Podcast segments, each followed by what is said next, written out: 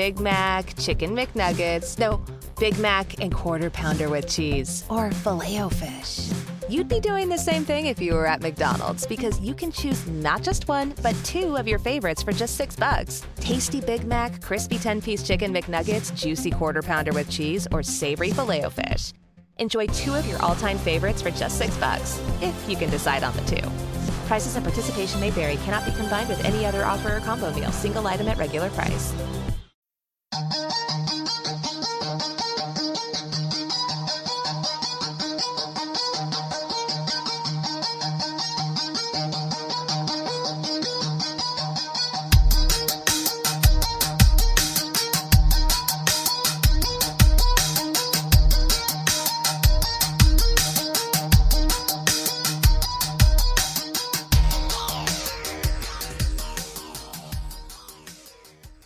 What's up, guys? Rich Butler here. Thank you for downloading episode three of Toys and Tech of the Trade, your one stop shop for toys, talk, and tech with some assembly required.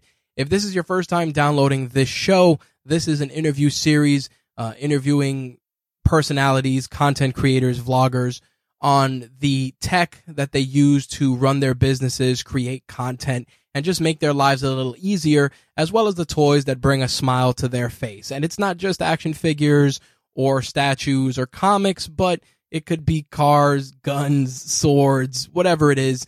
Toys definitely has a universal description here. Um, for those of you that were looking for this episode on Saturday, unfortunately, it was delayed due to the birth of my daughter. Uh, I am now officially a dad, first time parent. And as such, you know, things are a little chaotic. So we're definitely trying to get back in the swing of things, hence why this episode was delayed. But nonetheless, uh, we're back at it. Bi weekly release schedule as usual. And this week's episode is the first in a series that's going to focus on the talent behind Rageworks. Uh, obviously, it's not just a one man show here. And um, the guest for this episode is someone highly requested, especially when we started the written toys and tech of the trade column and it is my variant issue colleague, the one and only Jimbo Slyice. Uh, Jimbo and I have been friends for well over 15 years. Um, you know, we've been highs, lows in the trenches, and he's one of the few people that knows, quote unquote, where the bodies are buried. Uh, this is a different interview than most, given that we're such close friends. Uh, we explored not only the, the stuff that Jimbo uses as an entrepreneur to run uh, various different projects and endeavors that he has going on, but we also went into just a little bit more about him as an individual, what drives him, what pushes him to be the best that he can be at everything he does. I mean, Jimbo's one of the few people that I can honestly say if he woke up tomorrow and told me I'm going to run for president, not only would I believe it, but I definitely think he has a good chance of winning just because uh, he's that determined and his drive is that intense. Um, I really enjoyed this interview, like I said, not only because we got to sit here and chop it up in a different capacity than how we do on the variant issue, but because we got to kind of peel the layers back, so to speak, and get to know Jimbo uh, a bit more personally as the the masked man of Rageworks, the the man of mystery here. Um, you know, he shares a lot on the variant issue, but this was an episode that really gave us some insight into him as an individual and also uh, it's definitely a kick in the ass if you're somebody that's looking to dip your toes into the entrepreneurial pool. And also, if you're somebody who's on the fence about fitness and looking to just expand your horizons and get into that particular lifestyle, Jimbo Slyice definitely is the man to consult with that. So, by all means, please enjoy this episode as Jimbo Slyice and I discuss the toys and tech of his trade. All right, you guys asked for it, and we are delivering. Sitting with me in a different capacity for this episode of Toys and Tech of the Trade. Of course, some assembly will be required. The one and only Jimbo Slyice. A little weird to be on this side of the fence right now. Jimbo Slyice, for those of you that don't know, in addition to being a co-host on the Rageworks Network alongside yours truly with the variant issue, is an accomplished entrepreneur, uh, including personal training and a slew of other things. Plus, obviously, toys and tech of the trade being the name of the game here. He is a huge toy collector, so we're going to definitely dive into that. We're going to dive into some of the tech he uses to run some of his business. And we're going to definitely talk a shitload about toys. So let's get into some of the, some of the nitty gritty. Um, you've been an entrepreneur your whole life from, you know, stuff that you did when you were younger, the sneaker game, personal training. Um, where do you get that drive from? You know, what pushes you? That's a good question. Um, that comes from a lot of different sources, actually. Right. You know, it's funny as you're asking the questions, and I'm thinking like a lot of things are entering my mind when you ask that, and a lot of people don't know this about me. Only the people actually that were in that class probably know this about me. But I got into a lot of trouble when I was younger. A lot of trouble, particularly for fighting. I don't put up with much shit, as you already know. Indeed. And I got kind of uh, put into a last chance kind of program for high school. And I had to take certain courses. And one of the classes that I took, I forget the name of it, but it was a it was a business minded class. And I remember one of the first projects where we had to come up with a business proposal and actual like blueprints for like the structure of a brick and mortar. It had to be a brick and mortar business. Oh wow. Yeah. And it just so happened at the time, well, my uncle, he actually was an electrical engineer. He was a lighting lighting designer as well. He actually designed the um, the electric and the lights for the trade towers, which I have the original blueprints for. He also did Epcot Center. He uh, worked in Saudi Arabia. He got invited from a sheikh to work on the palace for six months. Needless to say, I knew drafting and I knew blueprints, and I was also taking drafting because of my relationship with him. So I constructed a three floor brick and mortar gym. This is back in high school. We're talking at this 16, point, 17? I'm about 16 years old. Wow. This is way before Lifetime Fitness, you know, was even probably a thought in somebody's mind.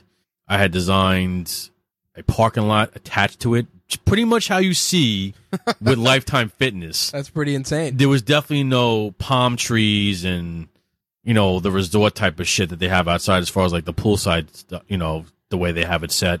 But basically, I don't remember exactly how I had it mapped out, but it was three floors. One was like a boxing facility. One was strictly like the free weights and the Norris machines with the cardio, and I forget what the third floor was. I want to say it was um where you could pretty much get all your meals and shakes and things of that nature, kind of like a one stop shop. And then from there, I kind of went to uh I got into some more shit, and then I ended up getting like into like a lot, a lot of trouble, and I had to be, I had to be at a job by a certain time. Like I, I couldn't like like it, when it hit a certain time in high school, I had to like leave the campus to go physically work somewhere. And while I was doing that, I got to a point where um I had to make up some more work hours.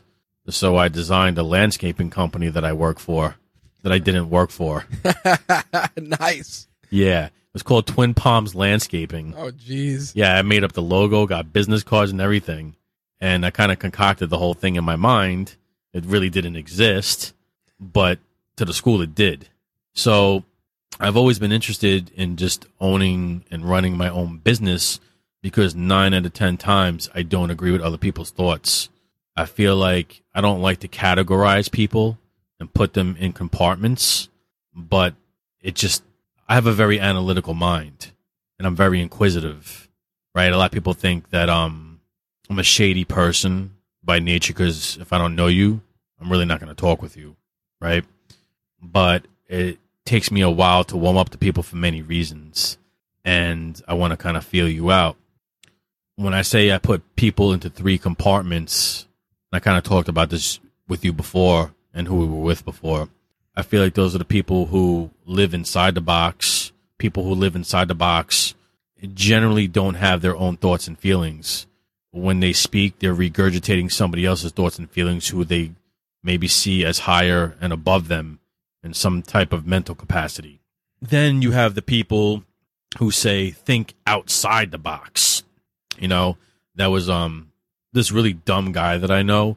He used to say that all the time. You know, you got to think outside the box. And every time he would say that with his arrogance, I would just like look at him and I start laughing. I'm like, what box? I feel that I'm in the category where there's no box. There are no lines. I know there's like that old scene and that old Biggie Smalls rap song, Sky's the Limit, but it's not. The Right. universe is Infinite. just exactly infinite. That's the perfect word to use. And that's kind of like how my mind operates. I'm, I, you know, I don't have like limitations on myself and I have a lot of passion about a lot of different topics. You know, that's why my Instagram account gets so much attention and also why it loses so much. I think we spoke about it, you know, on the other show, but I'll just reiterate for this. You know, when you pick a certain niche on social media, so you have a page dedicated to comic books, or you have a page dedicated to, you know, um, f- like like like a, a a quote unquote foodie or a food blogger, or you have a page dedicated to to video games, you're going to attract that specific genre of people and that are interested in that specific topic, right? But I literally have so many different passions and loves. And for me, it just, as far as the entrepreneur side and the analytical side of my brain works, I personally can't get into a business that I don't love and have passion for. It doesn't matter how much money is is being made. If I'm not enjoying it and I'm not into it, I know somebody else, that same idiot, that would say, you know, you got to think outside the box. And he always used to would say, you got to fake it till you make it. I don't fake things. I'm either all in or I'm all out. You know, that's just who I am. So the different stuff that I've been into and the ways I've made money over the years, aside from conventional, you know, nine to five jobs that I've held, it just, I'm not a nine to fiver. I don't think like a nine to fiver. That's just- what's been happening a lot lately. I think that's the big motivator for many people. That nine to five mentality, man, is going out the, the window at well, a rapid well, when I say nine to five, I don't mean that in a literal sense. no, no, when I, it's- when I mean when I mean nine to punching a clock five, and working for someone else. you know, like I have like I I'm big with analogies because I feel like analogies, if you word it correctly and you speak it correctly, it makes the wheels turn, so to speak. It it antagonizes antagonizes critical thinking, which a lot of people, and I'm not saying this to be like a jerk about things or snooty. A lot of people just don't have the ability to critically think. They think that they do, but they don't. And I mean, there's a lot of reasons for that, and I understand. I'm not going to get into that right now, but I also have this this this classroom theory on people, and a lot of people, when I tell them the classroom theory, they're like, "Yeah, yeah, yeah," and when I'm talking to them, I'm actually talking about them, and they don't realize it, and they think that. And I'll explain my classroom theory. So, like, you know, when when you were in grade school, you had what 20, 25, maybe 30 kids in a classroom, right? right? and out of those 25 20 25 30 kids you had a couple who were literally either borderline autistic with some kind of learning disability straight up autistic this is before they like separated everybody and Yep. i know you know those times Absolutely. right then you literally had a couple a couple meaning two that were exceptionally bright that always were like 96 and better on all the tests just always aced everything academically right? And then the rest of the class were barely average c and b students. And i honestly feel that the majority of the world are b and c students.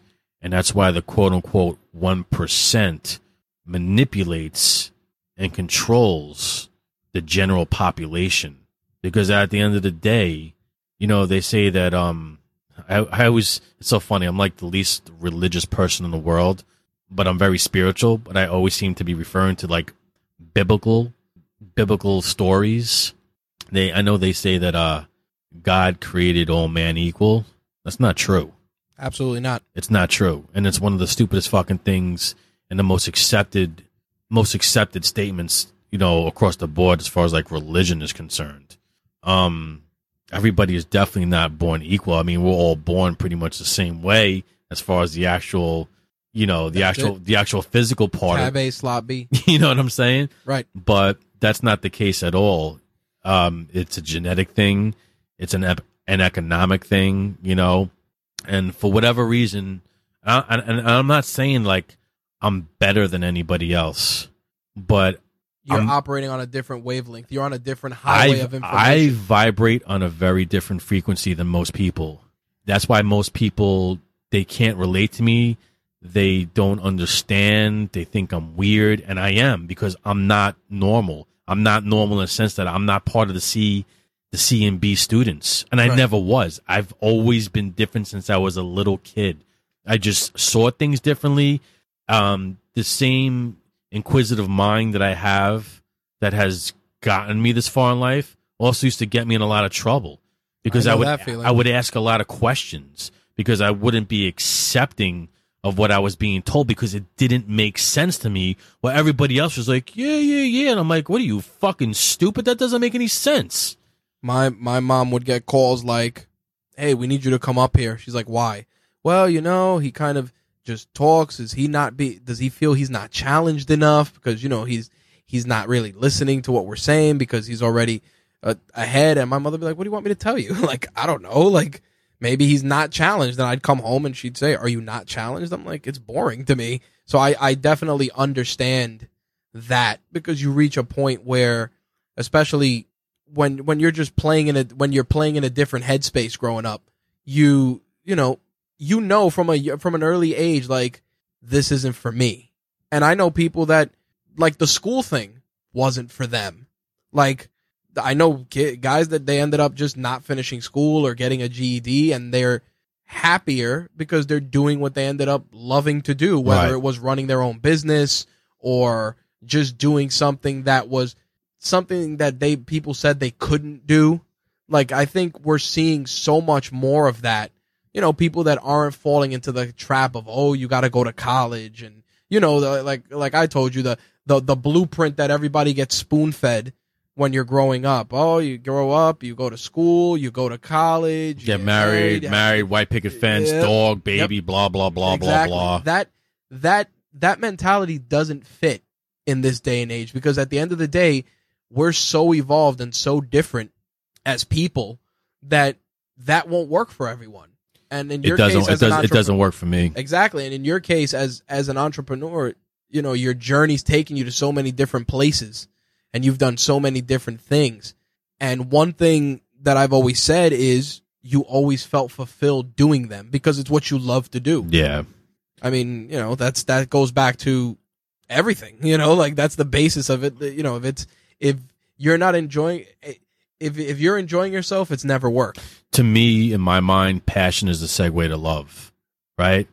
But love isn't always a segue to to being in a better financial position 100%. because just because you're passionate about something, just because you really enjoy something, you love something, doesn't necessarily mean you know exactly how to take what you're into and turn it into tangible cash 100%. or on this day a credit system, right? Why I am the way I am, I really can't explain that to you. I just I see things very differently. You know, I'm just and I'm not saying this to be braggadocious or put myself on a pedestal. Most things that I get into, for whatever reason I'm into them at that moment of my in my of my life and that time of my life, I'm naturally good at a lot of things. I, I really am, and I'm not just saying that. There were like certain things that I can do before I was went off to school to learn how to read or write. And I started school a year early. I don't know what kind of test they gave me. Apparently, I took some kind of, I guess, some kind of aptitude test, or whatever kind of test you can give a, a child at that age.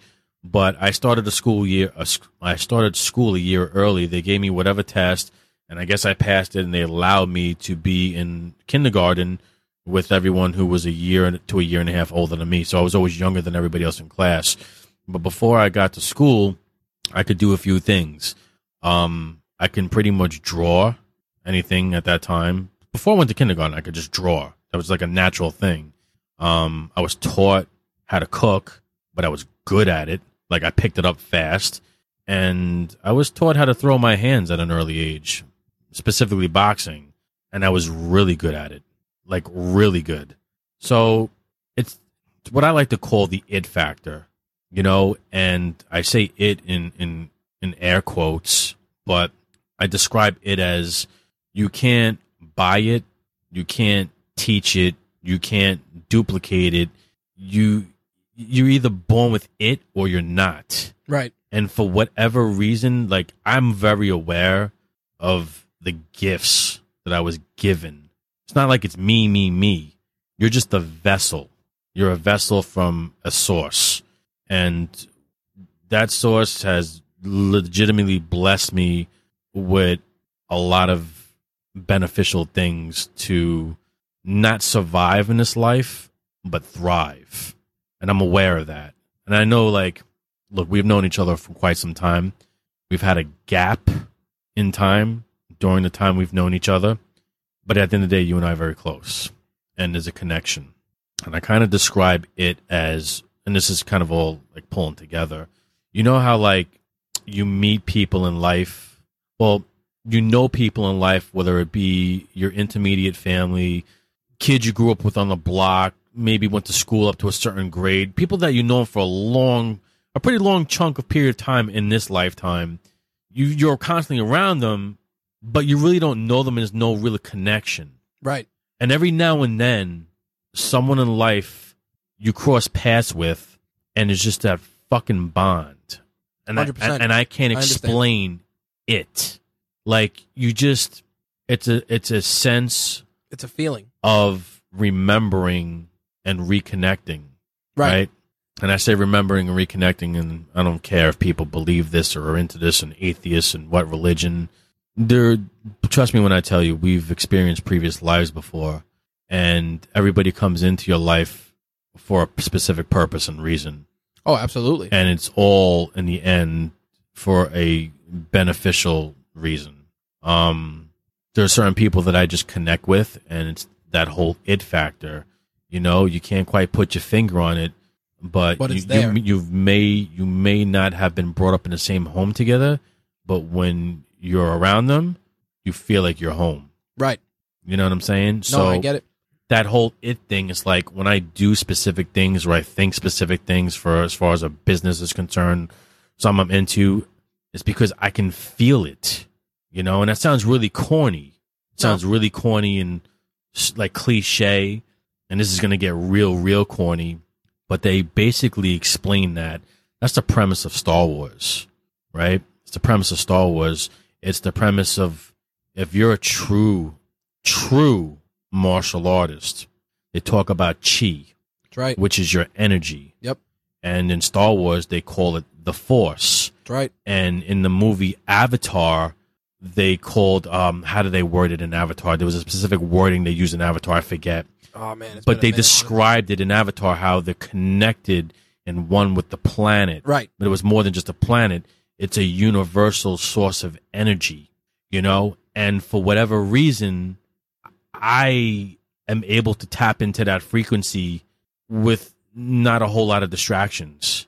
You've never, I mean, you've seen me get into it with a few people, this, that, the other, but you've really never seen me really flow into a fight the way I do. I know you've heard a lot of things about me. When I get into a physical altercation with somebody, and this is gonna, and, and you know what? The Matrix, that's another movie. They kind of talk about what I'm Yep, talking the about Source. They actually reference the when I get into it with somebody, my I can't explain to you my vision. It's very different than the average person. I can see things before they happen, you know, not not just with my own eyes, but my my left and my right. I have a different I have very different vision than most people, right? Um and there's an extreme intuition to me. I I know things before they happen and I'm never wrong.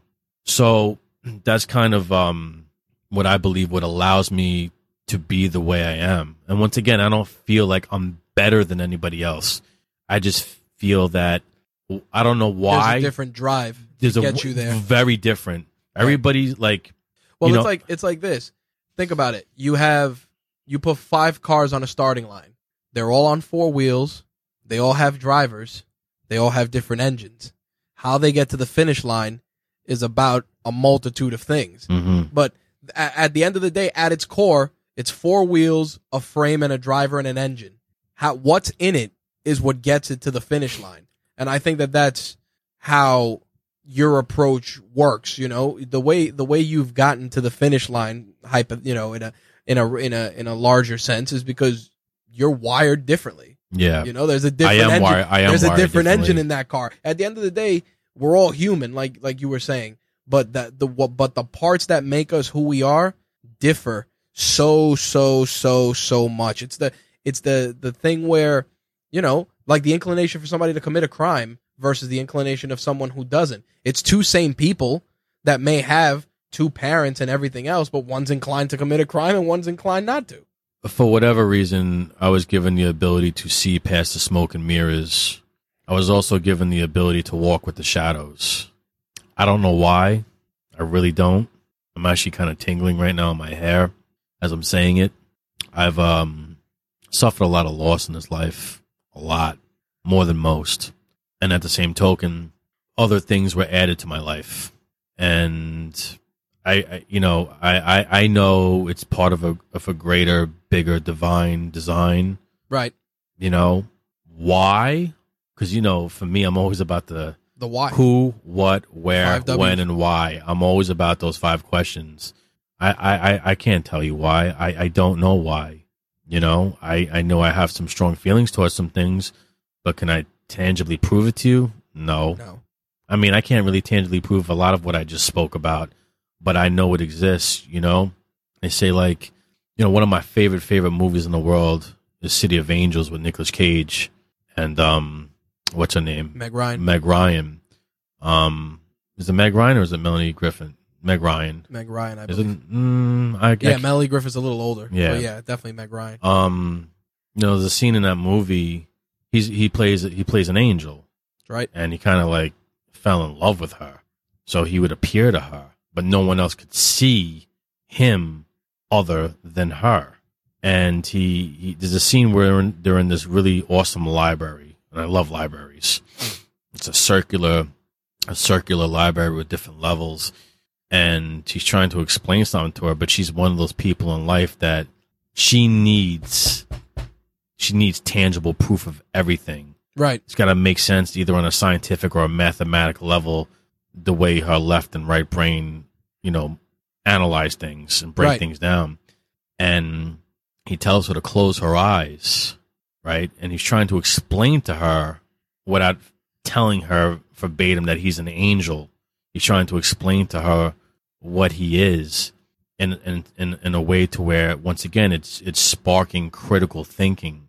And all really critical thinking is is you're not using your five senses so to speak. You're using your sixth most important sense. You're expanding your horizons past what you see. your sixth sense is basically your soul's view. And he makes her close her eyes and she opens up the palm of her hands and he starts like scratching his finger into the palm and he's like basically asking her how does she know that that's real what he's doing to her? And she says because i can feel it. Couldn't see it. Yep. because she could feel it. And that's how i am with a lot of things. I just feel it. I feel it. You know what i mean? So when i'm being spontaneous and i'm, cra- I'm you know me i'm very witty with my my mouth and i have very funny quirky quick comebacks it's because I can just I flow with that type of energy. I cannot explain it. And I'm not putting myself on these people's pedestals, but there are certain people in life that I've studied from the past that I just identified with. And you Such know, as? people like Bruce Lee, people like Nikola Tesla, people like Albert Einstein, you know, um you know, you you like I like the word that you use. It's your word, resonate.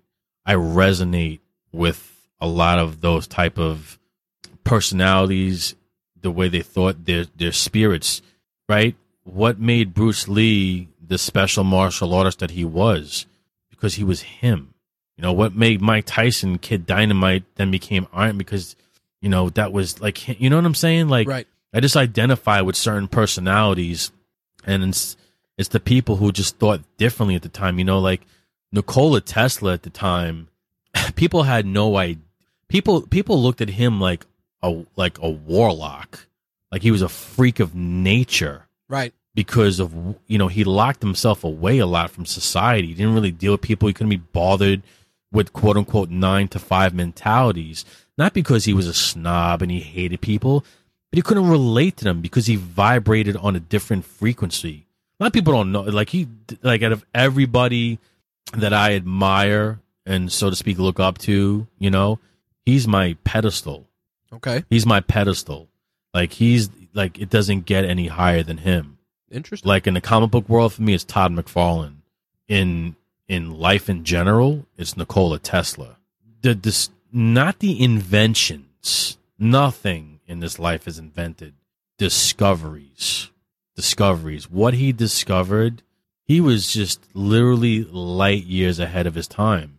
And not that I try to emulate any of these people that I'm talking about, but they have an influence on me. Right. And I feel like it sounds crazy. I feel like the people that I admire and that I'm into and that I've read about and I studied, I almost feel like sometimes they have their hand behind my shoulders and my back and they're literally pushing me into a certain direction along with my ancestors. You know, and that's really how I feel. And I don't talk like this to you at all, do I? Nope. I'm usually joking around and busting balls and cracking stupid adolescent jokes. you know, it's funny. We're we're having this conversation, and you know, we're we're exploring, you know, what it takes for you to be who you are, which is what this is, you know. And it's funny you mentioned earlier about loss and being a comic book fan years ago. I I I remember when the character Doomsday first came out, hmm and at the time the character was a mystery. And as a kid growing up, I thought, wow, this is a cool character. He's pretty strong. He killed Superman, and I say killed in quotes. But um, one of the things when you dig into his origin was that Doomsday would be from when he was young, he'd be put on a planet, but with nothing. He'd get killed. They'd take his harvest his DNA, rebuild him, put him back on the planet. What killed him before couldn't kill him now. And I think that what you were saying, I like to call it the doomsday effect, is something that I think we both can relate to where we've been broken down. We've t- we've taken what's broken us down and used it to make us better. So what broke us down previously won't break us down now. Right. And I think that it's one of those things that when it comes to your drive of how you approach business, that's I think that's where you you excel. Because with you, it's like, oh, that didn't work. Well, I stumbled. I learned from it. Guess what's happening next? That's not happening again. And I, you know, I think that that's partially a life thing and it relates to what you were saying about just being able to feel it, being able to sense it. It makes you sharper than most because again, you've you've experienced loss, you've been broken down, but the you got rebuilt and now you're not getting broken down again by that same thing. And I think that's applicable in a lot of things and to talk about your approach to what drives you to to excel at just being an entrepreneur and creating revenue and finding opportunities where most don't. I think that that's something that you've been incredibly capable at, but that's because it comes naturally. I've also been very fortunate. Like I said, it's not like me as this human Right. suit. It's wherever that source is, whatever word you want to use in a dictionary, whatever language you speak, whatever religion you believe in, whatever that is, it, it flows through me and it flows very strong. And as I'm getting older, I am getting wiser, thank God. And I am learning a lot because I, I, I did, I'm not going to say I lost a lot, like in a physical term, like lost a game, but there's been a lot of hard lessons in my life. Right. And, um, thank God that for whatever reason, I've been given a brain and that it factor to pay attention from the losing times. Yep. I learned a lot. I learned a lot during this lifetime. I always say there's no such thing as failures, just lessons. You know, I think that one of the most important lessons in life is when you do fail at something.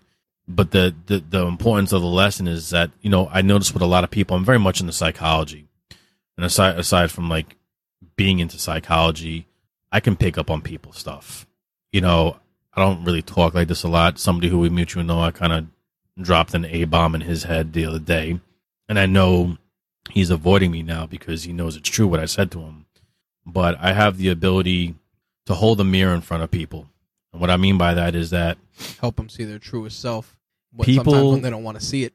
people can say whatever they want to say to me, but when you're speaking and that that vibration's coming from your vocal cords, and I'm looking into your eyes.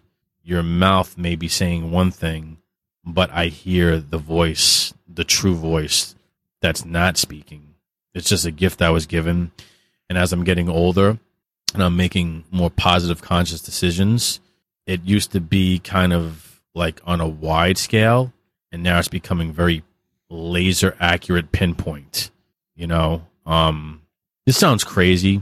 Um, I'm going to tell this story, but I'm going to tell it, and I don't share this. A couple people know of this story, but I've never told like a lot of people. I was on my way home from work one day, and at the time, I you know I would always take the same route home, blah blah blah, and I was I was driving on a specific road, and I got this this vision in my head that I saw kind of like the landscapers weed whacking, and like I can almost see the weed whacker spinning in slow motion, kind of like the Matrix, right? And it hits this this pebble slash rock, and it smacks me right in my left cheek, right? And as like it's happening almost simultaneously, I'm coming up and I see exactly what I just saw in my head, verbatim, not similar, verbatim. Like deja vu. Yeah, it was really strange. It was like the first time this happened to me. And all of a sudden, I just lowered the driver's window. It was a hot day because I didn't want the window to break. And as I lowered the driver's window, I put up my right hand in front of the left part of my cheek. And that fucking rock goes right into the palm of my hands. There you go. And I still have that rock to this day. It's put away somewhere. But that really kind of freaked me out. And I've had all kinds of weird things that probably people be like, you need to be in a fucking psych ward, yada, yada, yada. I've been very uncomfortable with certain things that have happened to me when I was younger. Uncomfortable meaning scared. But as I got older and I have different different guides in my life, spirit guides if you want to call them, and they kind of got me past a lot of the the nervous, awkward feeling of being in tune with certain things.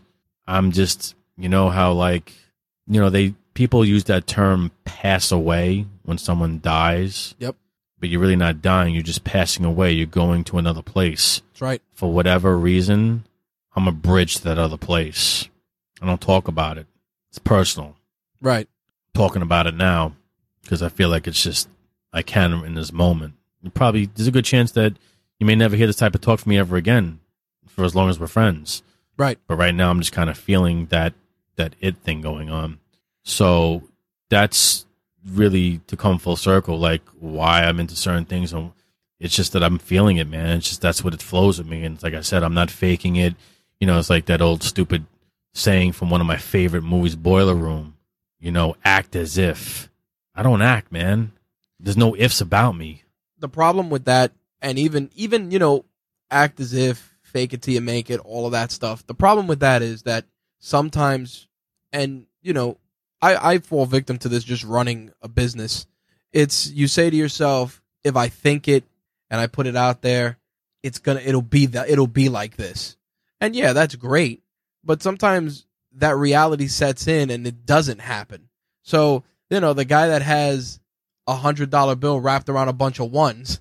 It's like at the end of the day, you once that hundred dollars is spent, you just stuck with a bunch of ones. Yeah, the knot looks awesome, but at the end of the day, that knot is fifty dollars. Yeah, it's presentation. yeah, it's presentation, and I think that in in respect to that, as someone who's trying to run their own business, I think that's a gift and a curse. Like, yeah, there's there, you got to bring a little style and a little flash to your business because it's your business. You know, you want to you want to be the best representation of your business as possible. But I also feel that you have to be um, self aware.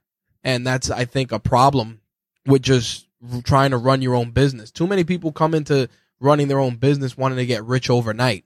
It's not, it's not a sprint. It's a marathon. It takes time.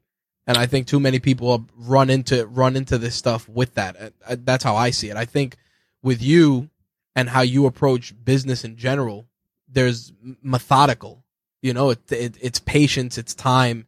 You don't rush into nothing. I can't.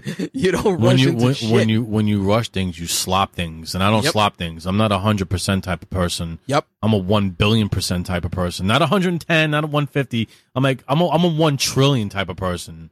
You know, and I'm gonna use boxing as an example. That's one of my loves. That's one of my passions. It's something I've been into from as long as I can remember. I and I get in a lot of trouble in the sport because I open my mouth about things that people say you shouldn't talk about. Well, I'll talk about whatever the fuck I want, whenever I want, however I want. And if you don't fucking like it, well, you know what we can do. That's it. You know what I'm saying?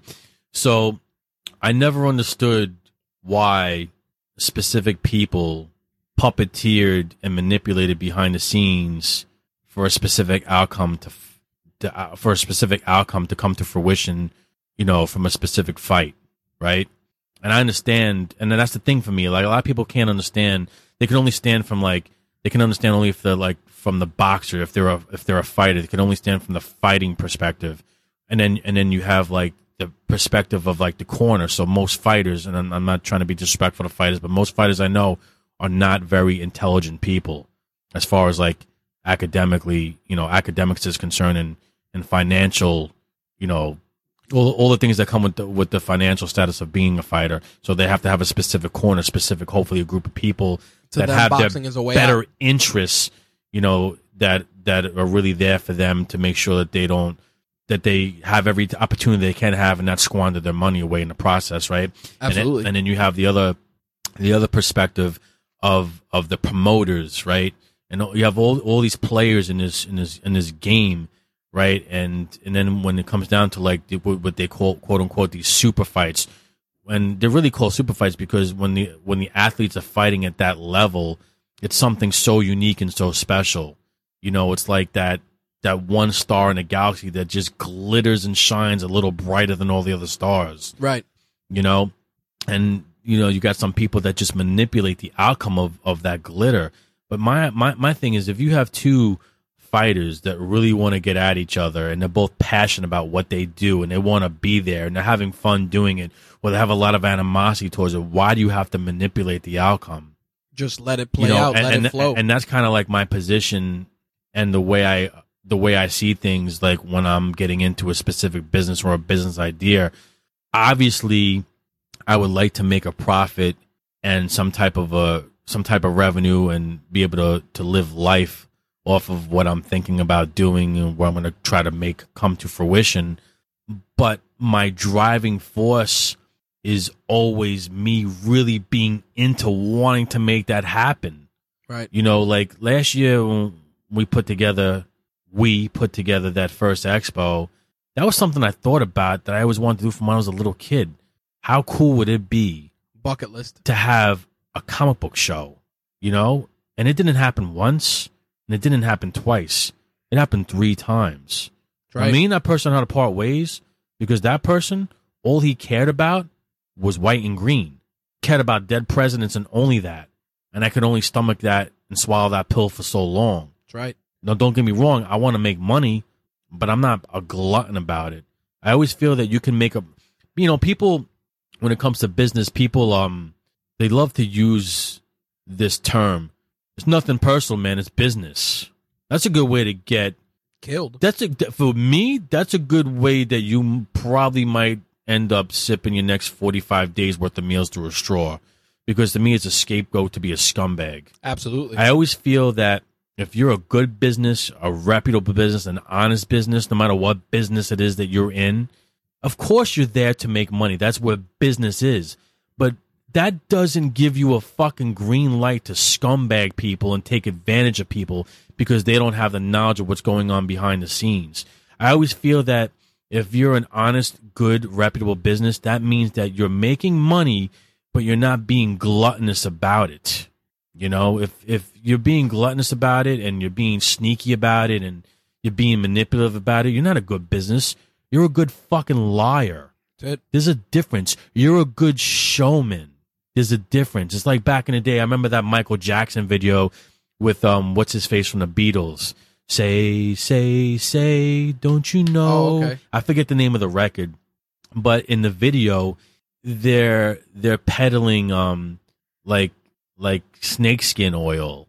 You know what I'm saying? Like The old snake oil salesman. Yeah, it's like that whole concept is that music video. You know what I mean? tonic on your hair. Yeah, exactly. Selling people, selling people things that making people believe things that they don't really work. You know what I'm saying? And ripping, just basically ripping people off. And I'm I'm a great believer. Like, if you love what you do and you put your heart and soul into it and your passion, you're gonna make money. Absolutely. So like for me, like even though I want to make money and it's and it, you know it's it, it's definitely part of the driving force, but my the the the battery the that that drives the engine is my love and my passion for something. And I feel like if you're if you love and you're passionate about something and you have the ability and the brain power to figure out what to do with that, the money's going to come naturally. It's like a magnetic effect. Like you're just going to attract it, you know, and I think that's why and again, I'm not putting myself on a pedestal, but that's why I feel a lot of people are attracted to my personality, and that's also why a lot of people are repulsed by per- my personality. I feel that the people that are repulsed by my personality, my spirit enrages their demons, Hmm. and they're they're not good people. And the the people who are good and see me for who I really am, they're happy to be around me because they learn a lot, right? I, I give a lot and I care a lot. You know what I mean? I'm a firm believer iron sharpens iron.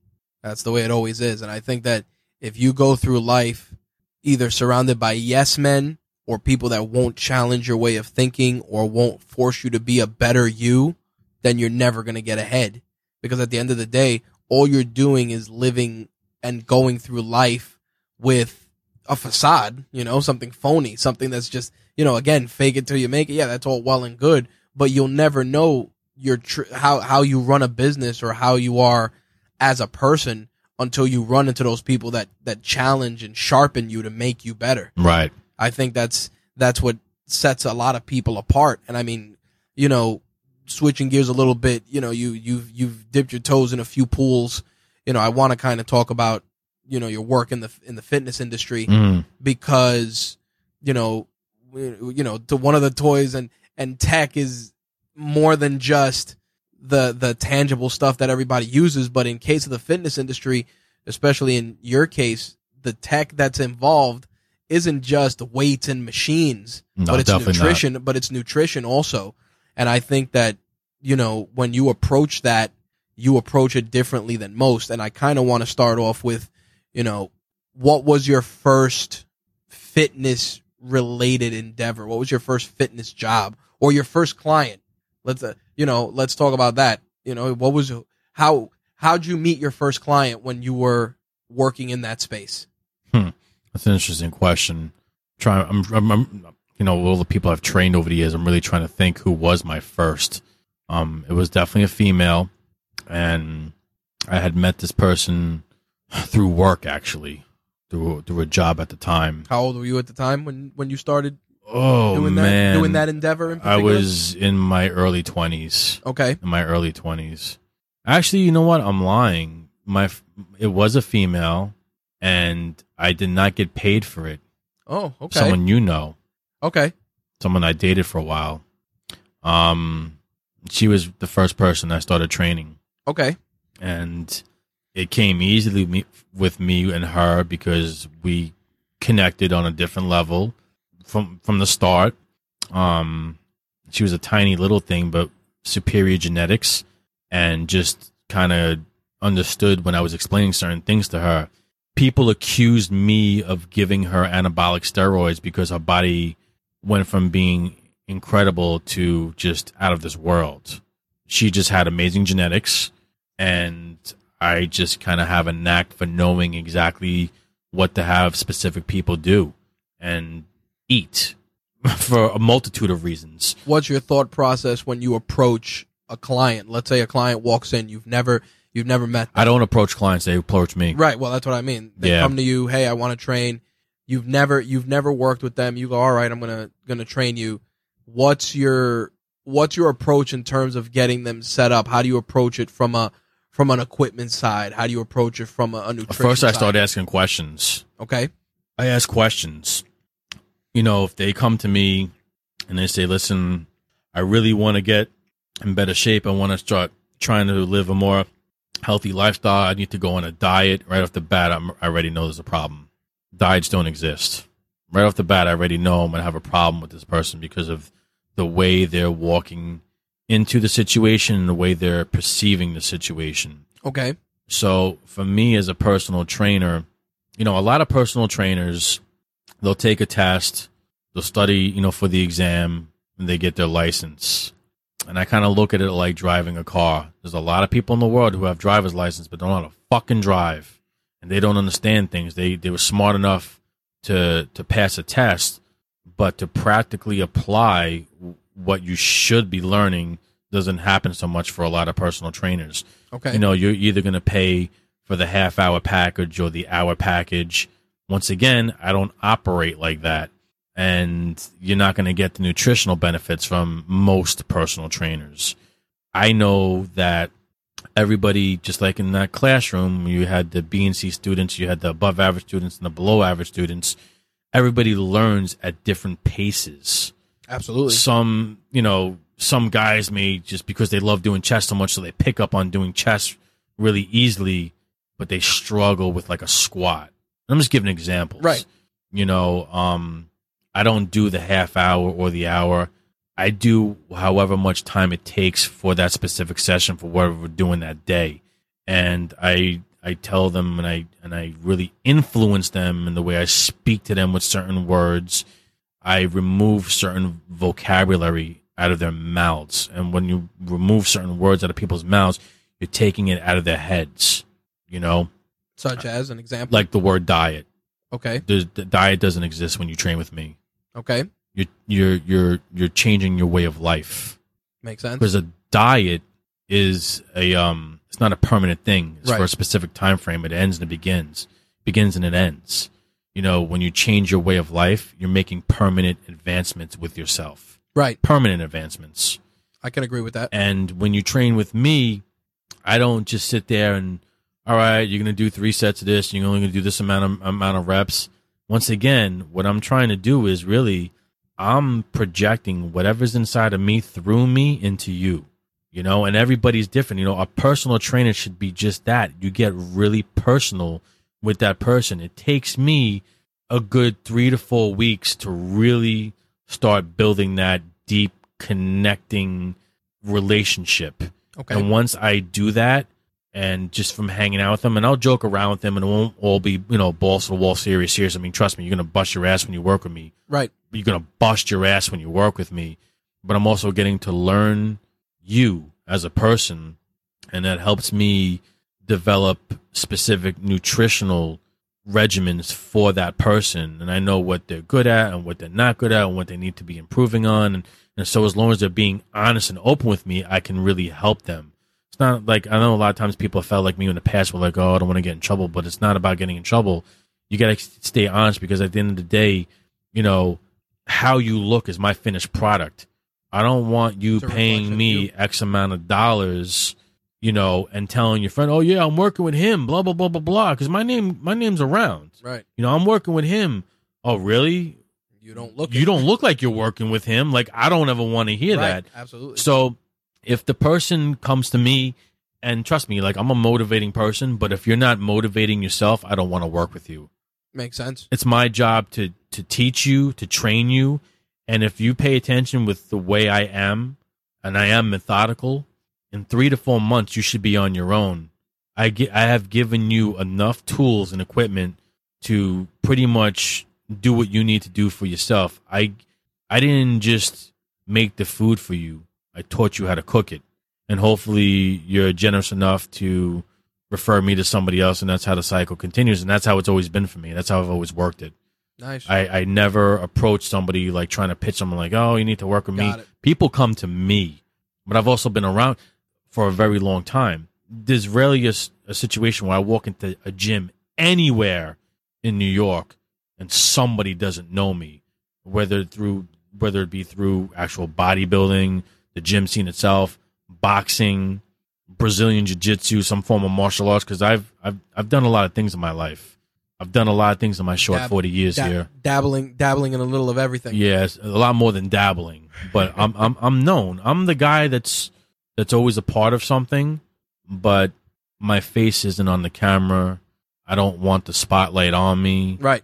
You know what I'm saying? I kind of In the I- shadows. I, kind of yeah, exactly, and I kind of enjoy being there, and because I feel like once you start getting that type of attention, it can be very distracting.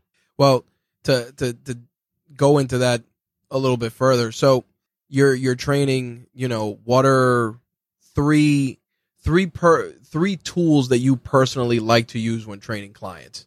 Do you feel barbell, dumbbell? What are your machine? Which machine? Like it depends on me- the, it depends on the person. Okay. It, Well, it's it's never it's never it's, never a set standard. Okay. That's why it's called personal training. What do you prefer?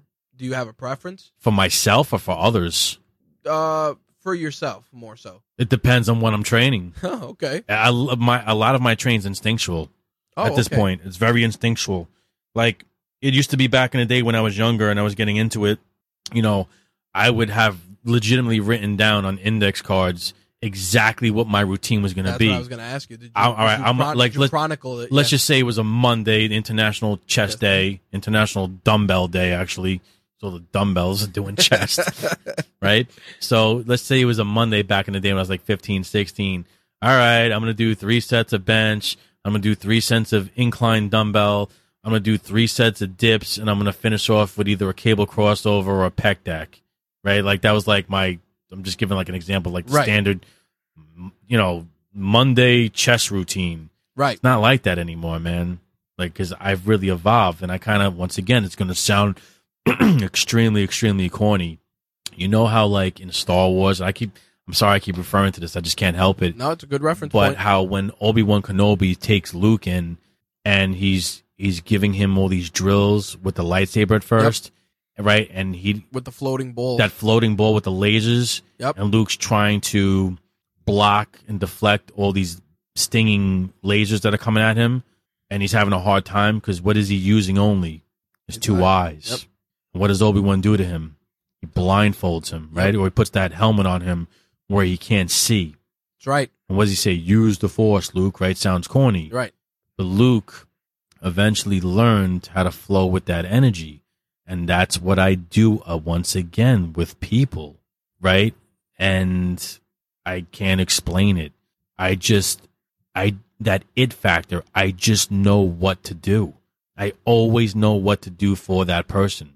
Okay. I need three or four weeks because we're not going to spend five hours there, you know. But for the time that we spend, for the you know two, three, four, maybe hopefully five times a week that we spend together, I get close with you. Not because I'm trying to be your best friend, but You're I'm trying to picking help up. them reach a goal. I'm trying, yeah, and I, but I, but I'm getting to know them. I'm getting to know their spirit, and when I make that connection, and a lot of personal trainers will understand that they're just that that that book men textbook mentality. right.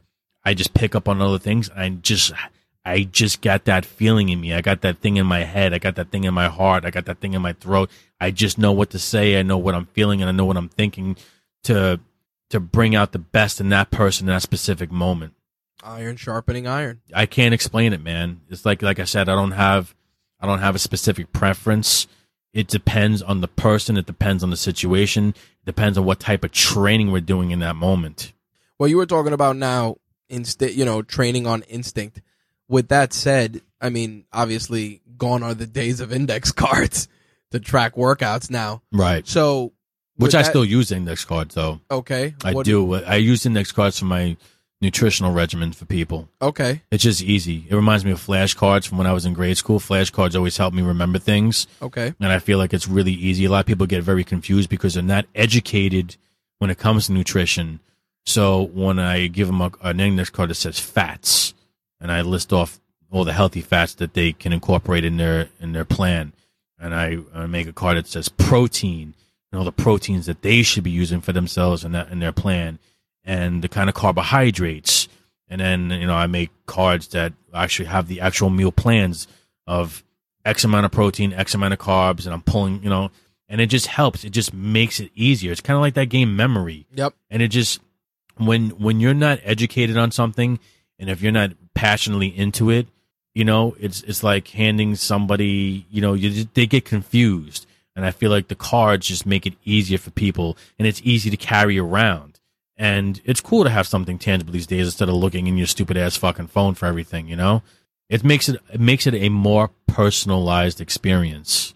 Well, you know, but before we switch gears, I wanted to ask this because everybody always has a different opinion on this. What's one myth that you feel should be, you know, put to sleep, so to speak, when it comes to training and nutrition? What's a constant? What's a myth that you you hear and you're just like, oh, really? You really think that? I hate this. This is a, a, a real big one for me. When they say you can only train one body part a week, or Yeah. or you can train a body part twice a week, right? That's like a big one. Those Yep. those, those those are two big ones. The fact of the matter is, everybody's different. Some people can literally physically only really train one body part once a week. Can't do chest twice a week. They could only do it once a week. Some people can train Right. chest or legs or back or whatever body part twice a week. Some can even do it three. It depends on you. I'm glad you I'm glad you said that because a good example whenever people talk about this, I always say you've seen uh Cirque du Soleil, right? Mm-hmm. Or you know you see the guys that do like the human not not the acrobats but the people that do like they do the slow poses and hold people and you you see these individuals they're super jacked, Freaks of nature. super ripped. And think about it. These people are doing They're not even super jacked. They're super ripped. well They look like gymnasts. Yeah, the, the, the but the guys that are like holding someone up for like you know a minute more, sometimes more. and Right. you see them; they're they're working on this consistently. You know, it, it, to your point, it's like it depends on the person. Or you look at a guy like Michael Phelps. Michael Phelps is swimming at least every day or every other day. Nobody's saying, "Hey, you swam once this week." You know, don't swim the rest of the week because again, that's that's that particular person. That doesn't mean that I can go and swim every you know well, every week. I, I always kind of use like like I said, I like to use analogies. Yep. You cannot teach a bear, a grizzly bear, how to swim like a dolphin. True. How does a dolphin know how to swim and do what it does? It just does. That's right.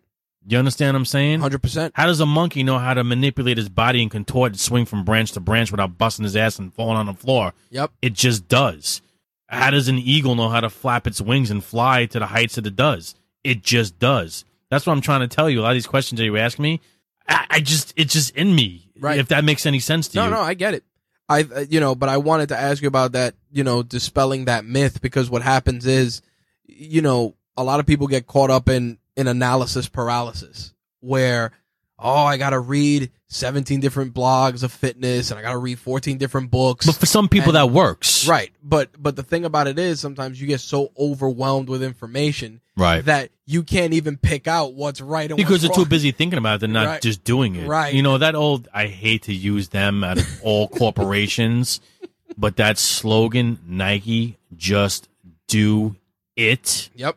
Oh man, that makes so much sense to me. Yep, it's true. I mean, you know, it's it's one of those things, and I wanted to kind of touch on that because you know, fitness is a big characteristic of who you are as an individual. It definitely You is. know, and it's and it's something that's defined you so much so it's connected to everything I've done in life. exactly, and it's it's a it's it's a tool. You know, it's a it's it's it's a it's a it's a tech in your arsenal. You know what I mean? Like when you help people, you know, unleash their strongest selves, you're doing it, and it's not you know no fancy machines, no fancy stuff, just the basics. Good, you know, good food, good quality food, ample rest, and and dedicated training, and you'll get to where you got to get to. For me, training and nutrition is no different than cooking. I really, I really enjoy cooking. I do. I'm good at it. The best food in the world to me is the most simple, basic, freshest ingredients. Hundred percent. And I take that mentality into personal training and, and nutrition itself. You don't need all this fancy nonsense. You don't need all these sports clubs and all this, you know, the, the, these, these all crazy contraptions. And you don't need any of that shit, man. You know, great physiques have always existed from pretty simple, basic ingredients That's right. hard work, right? You you you you work hard, okay? You eat a balanced nutritional regimen, you get adequate sleep, right? And doing those three things will bring out the best in your genetic potential. And everybody has different genetic potential. We all can't be Mr. Olympia. Nope. You know what I mean? Definitely not. And I think that that's the problem too. and and you and I have talked about this, and I think it deserves a mention in this instance. You can't outrun shitty genetics. No. Well, not shitty genetics. That's a that's a poor word to use. You can't outrun genetics that just won't get you to where you think you should be. no, but everybody can make drastic improvements. Exactly, and with that's with within within what you're capable of doing. and- and that's exactly it. What you just said is the problem that many don't don't see. They're like, "Oh, I want to be like so and so on the cover of Men's Health." Yeah, but the dude that's on the cover of Men's Health, maybe he's taller than you. Maybe you know something you've talked about. Muscle insertions are different. Yeah, muscle belly, the shape of the actual Yeah. muscle belly itself, how people's fast twitch, fast twitch fibers and slow twitch fibers are reacting Yep. to the actual mechanics of whatever exercise that you're conducting. You know, there's a lot of there's a lot of other factors that I'm not talking about. I just I happen to know all that stuff. Right. You know, um, different foods. People react to foods differently. You know, I, I like to, you know, th- here, here's the biggest myth. This, yeah, you want to hear a nutritional myth that I hate the most that pisses me off? Shoot. Now that we're talking, because we're really getting into this, carbohydrates are bad for you. Holy shit! You know how many? You know how Bro, many you people- talk, you say the word carbohydrates to people now in the fitness industry who don't know. Yep. And it's like a fucking vampire getting garlic brought to him. you know, it's funny you said that. You know, a couple of different fitness podcasts I listen to, they they acknowledge that same thing because everybody's hung up. You know, the new buzzword now is keto, Oh my You know, God, doing- I hate it. doing doing keto, and the problem is, it's like, yeah, it's all well and good, but So guess what? Stupid. But it's like, guess what? It's like the building blocks of of people have long existed before someone put a word in front of it, meaning like, hey, maybe you need to eat less potatoes. Keto, Atkins, blah blah. Listen, man. buzzwords, man. I see, I, and I see what keto allows. It's not healthy. Nope. It's not healthy. It's not healthy. Atkins was the same way. Remember Just when because- everybody was on the just- Atkins diet? It was yeah. like bacon and mayonnaise sandwiches or whatever other nightmare fuel people were eating. Just and the- because you may look a specific way from a specific diet, listen, I'm telling everybody right now, I have had the blood of Banner in me. I used to juice when I was younger.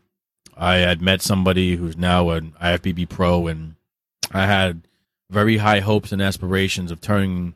I never thought in my own heart and in my own head that I had good enough genetics to turn to an IFBB pro, but I always felt that I could do very well at a national level, like right before the IFBB pro. Right. Who knows? Maybe I could have if I took enough drugs, but I felt that I genetically needed the drugs in order to compete at that level. okay, Okay. Um how do I say this the right way? You know, I used to I used to eat a certain way and train a certain way to look a certain way right, on the exterior. right, but internally, Internally though, I was doing damage. Listen, I was eating you know when you go to Costco or BJ's and I, I think it's like seventy two eggs in that big ass I was going through that big ass crate of eggs. I think it's either sixty or seventy two. I was going through one of those every two days. wow, I was eating between three and four red between three and four steaks a day, right?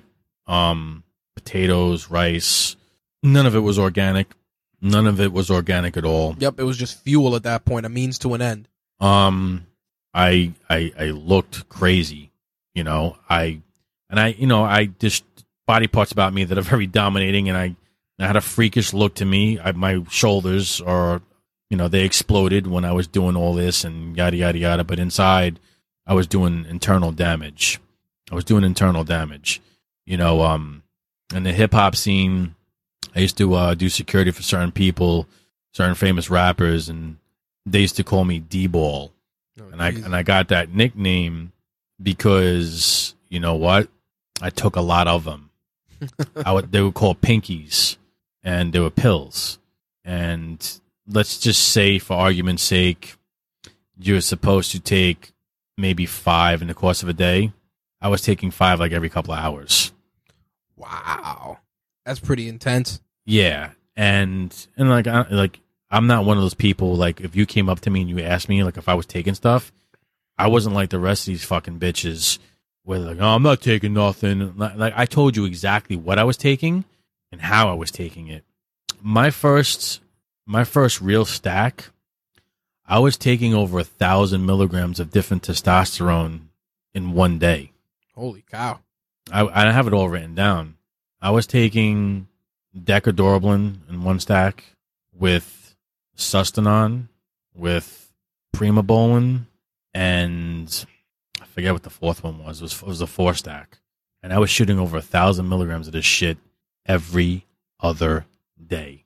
And the combination of, of, of that stack, just to, to educate those who, who may not be familiar, Mm-hmm. what was, what were, cause each, each one of those apply, apply, is applied differently. What was the, Different esters, um, different steroids serve different functions. right. So, but for that particular, but that, for that particular stack, I was looking to gain size and strength okay. with that particular stack, and they Gotcha. were all oil based. Okay. And then, like when I would get ready for a competition, you you pretty much stop taking the oil, and you and you transfer over in, into into a water based, which is in and out of your system faster, which also means you have to shoot up every day.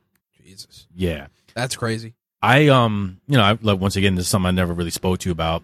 I got and I did this now for you know I I, I- I cycled on and off of anabolic steroids for about maybe two years of my life, maybe two and a half years. But in that two two and a half years, I did a lot. I did a lot, and I'm praying and hoping that I didn't do any long term damage to myself. All right. because there's been some things going on in my life health wise that I haven't been speaking about.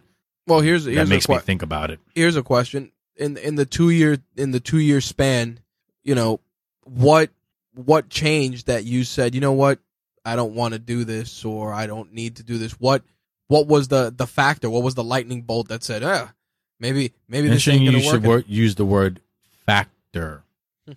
the same person who I used to train with, who I learned a lot from, who became an IFBB pro, who is the world's top um, contest prep specialist. okay Me and him were inseparable. Him and I. Everywhere we, we did everything together. I'm talking from travel to the Miss Olympia contest, to every bodybuilding contest, to watching sporting events, going out to eat. We were inseparable. We did everything together.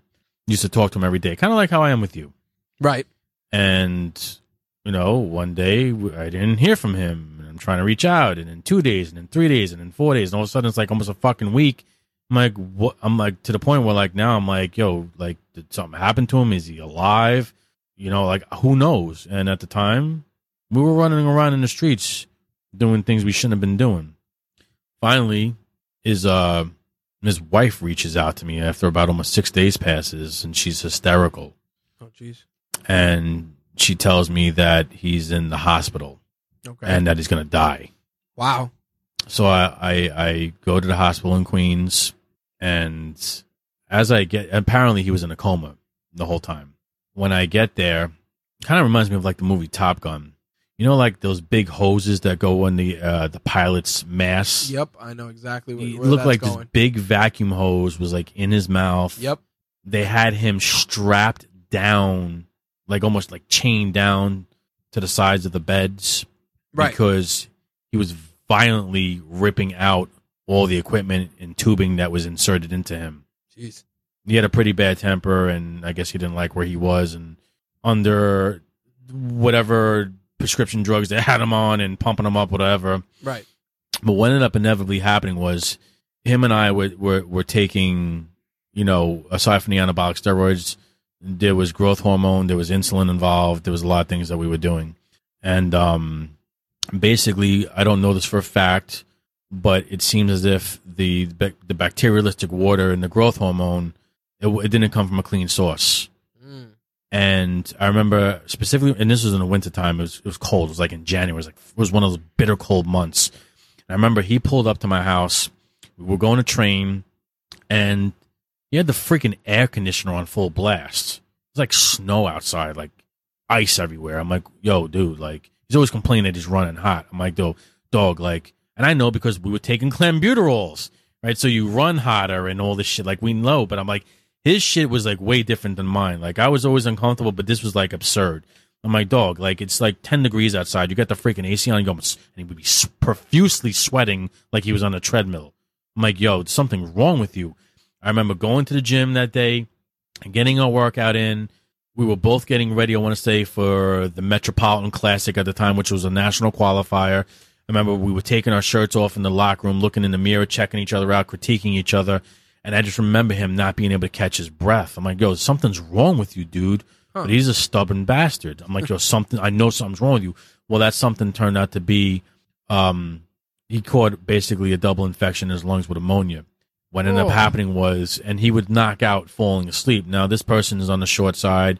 I want to say he's five foot four, right? Five foot four. And at the time, he was hovering around the 270 mark Wow. when had an inch of body fat on him. And I was very close to that weight myself, except I'm six feet tall. So what ended up happening was he went to sleep that that night. Right, that was the last time I saw him, and apparently he was choking to death in his sleep. His his his wife forced woke him up and physically forced him to go to the emergency room. The reason why he was choking because both of his lungs were about ninety five percent filled with fluid. Oh my god, that's mm. crazy. So in a matter of two weeks' time, he went from 265, 270 to like 150 pounds. Wow. And when I got to the hospital, this is about the sixth day, and the last time I saw him was that night, and that's when it happened, and that's when he got admitted. Um, they were actually reading him his last rites when I got into the room, Jeez. and I had like 10 billion things going on in my mind at one time. We were both getting ready for the show, and at that time in my life, I didn't want to hear nobody's nothing. You did not interfere with my training. You did not interfere with my eating. You did not interfere with my meal prepping. Like if it was if it wasn't related to that, I didn't want to be bothered with you.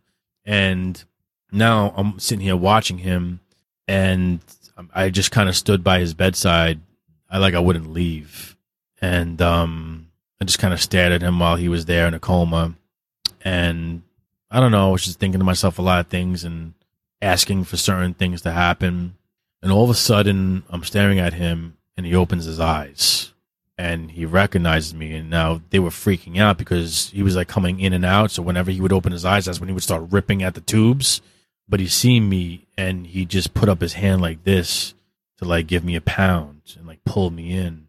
And he couldn't physically speak, but we were kind of like communicating with each other. And the fucking so fucked up. What he was trying to say to me was, because him and I were both huge Tampa Bay Buccaneer fans at the time. He it was a Sunday when I saw him. He asked me if the Bucs won that day. That's what the fuck he asked me. And he's Oh, dying on his deathbed Jeez. you know. And uh, I said, "Yeah, man, they they they won." And I was the first person that he saw when he woke up permanently, and he was so weak that when he was trying to talk to me, we would give him a pen and piece of paper, and I would somewhat be able to make out what he was trying to say to me, you know. But between that and when my mother died, my mother passed away. Again, my my mom, she was she was in a coma, and um, she was in a coma for a while. It had been a couple of days, and uh, I wouldn't leave her bedside. I was just kind of stuck in my work clothes at the time. At the time, I wore, you know, dress clothes, dress clothes to work, you know, suit and tie, and I was just kind of sleeping in the chair next to her. And um, she woke up when I was there, and she played me for a fool.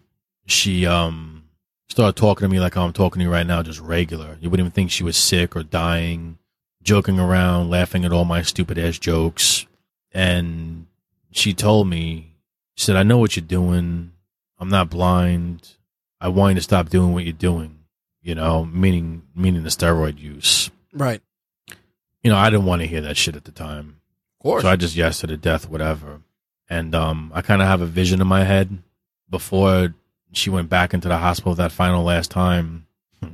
I was in my bedroom and I had the syringe in my shoulder, Jeez. injecting myself. And at the time, my mother was really, really sick and she had a vasectomy. Her lungs were collapsed. The fluid kept coming out. So she had this pump attached to her oh yeah, I know that one all and too well. She starts knocking on my bedroom doors to say goodnight to me and that she loved me. And I started screaming at her not to come in the fucking room. My doors are locked, but she was like shaking, you know, like the door handle. Right. I'm like, leave me the fuck alone. I'm busy in here. And I kind of like freaked out because the needle was in my fucking shoulder. Oh my And at God. the time, my body was literally like concrete. so it wasn't easy to push the needle through the muscle and the skin. Ooh. I had to go down to like a 25 gauge needle, which is super thick, to actually push it through the skin. Oh my god. And there was so much oil in the syringe. And at the time, I would like you think I'm wide now. Like you should have seen me when I was on shit. I was super wide. So picture your arm being stretched all the way over the top portion of your shoulder, and there's so much thick oil in the syringe that when you're pushing down your thumb, I'm almost cutting into my fingers because the oil won't go through the fucking syringe. God. It's very painful. That's uh, my my body was like granite. So I'm freaking out, and I thought she was gonna almost knock knock the door open, but she just wanted to say goodnight, you know. And I pulled the fucking syringe out, and blood like Mount Vesuvius just started shooting out at me like a geyser. And Oh she's and she's going, "What are you doing in there? Why don't you say goodnight?" And I'm fucking bleeding like a fucking sprinkler head on a fucking Sunday morning oh my shit god. shooting all over my mirrors, all over my fucking rug, and I'm fucking having a heart attack. I'm like, get the f-, and I'm and I started yelling at my mom and cursing at her Right. to get the fuck away from me. So I didn't see, I didn't want to see what the hell I was doing. Right. That's all she needed to see was that shit. Right. So I call up, I call up the person I was talking about before, and he's like laughing. He's like, oh, that that finally happened to you. Oh, I'm like, oh, I'm like, thanks for fucking giving me a heads up, jerk off. You know. Right. So between him almost dying from that, my conversation with her before she passed, asking me to stop and telling me to stop, and then an- another guy, he's um name is Russell. I don't I don't know if he's alive or not, but I had met him in another gym, and Russell actually used to be featured in the original Muscle Mag magazines. I'm talking about from the days of the Mentzer brothers. Oh like he God. trained with the Mentzers, he trained with Arnold, he trained with Ferrigno, all those guys, Serge Nubret, like he knew all of them. And um, you know, the the reason why I always admired him and listened to him aside from who he was in the bodybuilding community from his era, whenever he spoke to me, he never really told me what to do, but he always offered me good solid advice. He didn't talk at you. He talked to you. Yeah, exactly. He talked with me, and that's what he, he never yelled. He talked.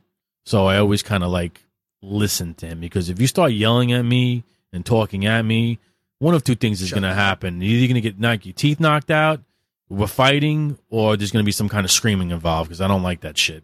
And I think that he he took the time and offered me certain advice because he saw me walking a path that he used to walk, and he would tell me about all his injuries and why he would think X, Y, and Z happened to him health wise. And I would, you know, I wouldn't sugarcoat shit. He's like, you know, he would ask me some, you know, James, what are you taking? I would tell him, I'm taking this, I'm doing this, I'm putting it here, I'm doing it. Jesus Christ, James, you're taking that much stuff, man. You're you're you're a big kid. You don't need that much stuff. Nah, but you don't understand. Like, I want to win this show. You you know me, bro. Right. I'm balls to the wall. I'm not going in there for second place. Yep. I ain't training for second place. I'm going in to not only win, but I'm going there to fucking hurt feelings and make people question about if they should ever get on stage again. That's just my personality. Right. You wanted to dominate. And that's how I in. fight too. You wanted to dominate. So between all his talks with me, my mother, and the other person that I was talking about in the past, those three people specifically with those three situations is what made me fall back and stop doing what I did. And when I stopped doing what I was doing, I did it cold turkey because I'm like a light switch. I'm either on or I'm off. Wow. And Very disciplined. when I came off, I didn't come off with the proper drugs. Okay. Yeah, because I was in the middle of a very heavy cycle and I had not purchased what I needed to do to come down and off of it. So I I went through some severe severe mental shit coming off all that stuff. I don't know why. I know a lot of people a lot of people that go on the stuff and come off the stuff they look like the before and after.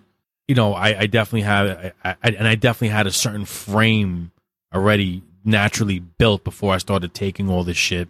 But for whatever reason, the size never really came off me. The strength really never happened for me the way some people like they they boast and they brag about, oh, my bench went up to 315, my bench went up to 405. I never had these tremendous gains in strength. My body, maybe what maybe should have took me 10 or 15 years to get to a certain look happened in two years. Wow. Like my body just matured physically. That's insane. And I never stopped training, no matter what I was going through mentally. or emotionally. I never stopped training and I never stopped eating the way I was eating. So the gain stuck even after that. They stayed for me, you know, but I knew people that, that still train and still ate, and but the gains went away. For Right. me, it didn't. Look, you always make fun of me about my traps. You know what I'm saying? Like, all this was already here. Yep. There That, was a foundation in place. did, did, this just sped up the process. right. Uh, But after it sped up the process, it never really went away. Yep. Like, I still get it from time to time these days. Like, yo, what are you taking, man?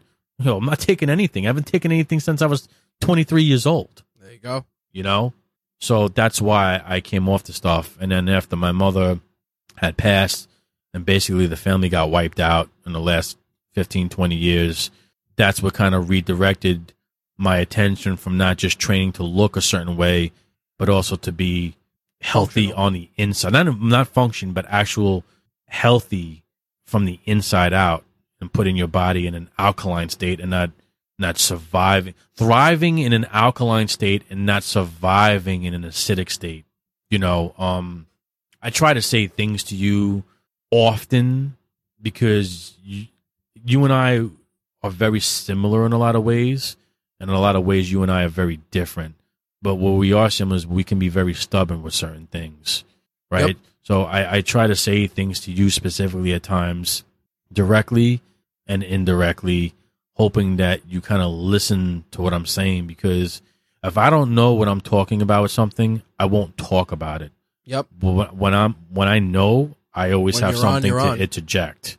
Of course. You know, and I say certain things with you and about you and for you for for the longevity of your health because you're my boy. Yep. At the end of the day, I fucking love and care about you. And I wish that you would take some of the things that I've tried to tell you over the years really just listen because a lot of times you don't. I think with some things you do, it kind of seeps in, but other things, you're just so fucking stubborn, man. You don't want to listen, you know, and that's like a conversation we could have when the microphones are shut off. But there are things that I see that you do, habits you have, things that you refuse to eat that I know that can really change your life for a million times better. Not even just the, I'm not, I'm not even talking about on the outside of, of a specific look. Yep. I'm talking about inside.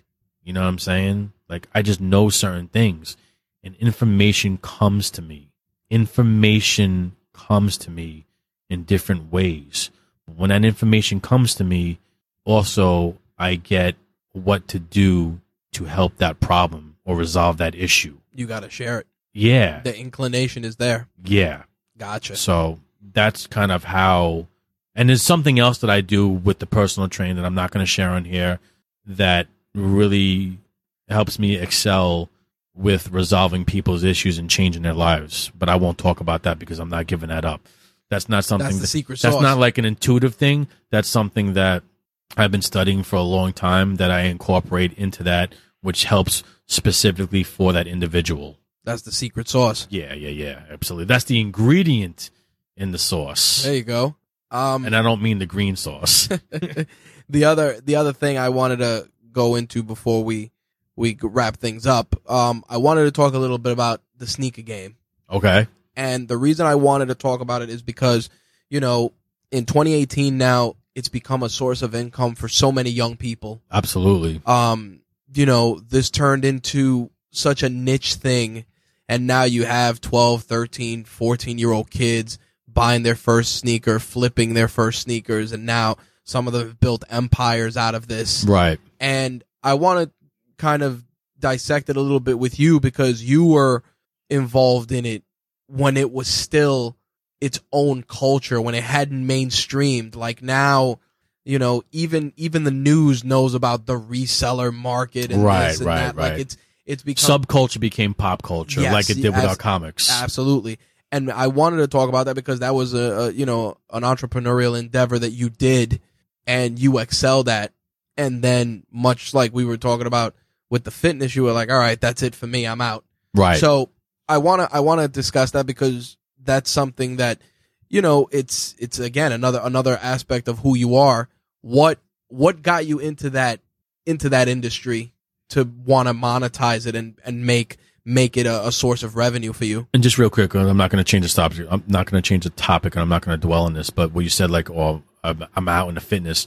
I was out as far as bodybuilding was right, concerned. right, but not but not fitness. Right, right. I actually got correct. more into fitness. Yes, you were out. You were out in that in that capacity. Yeah.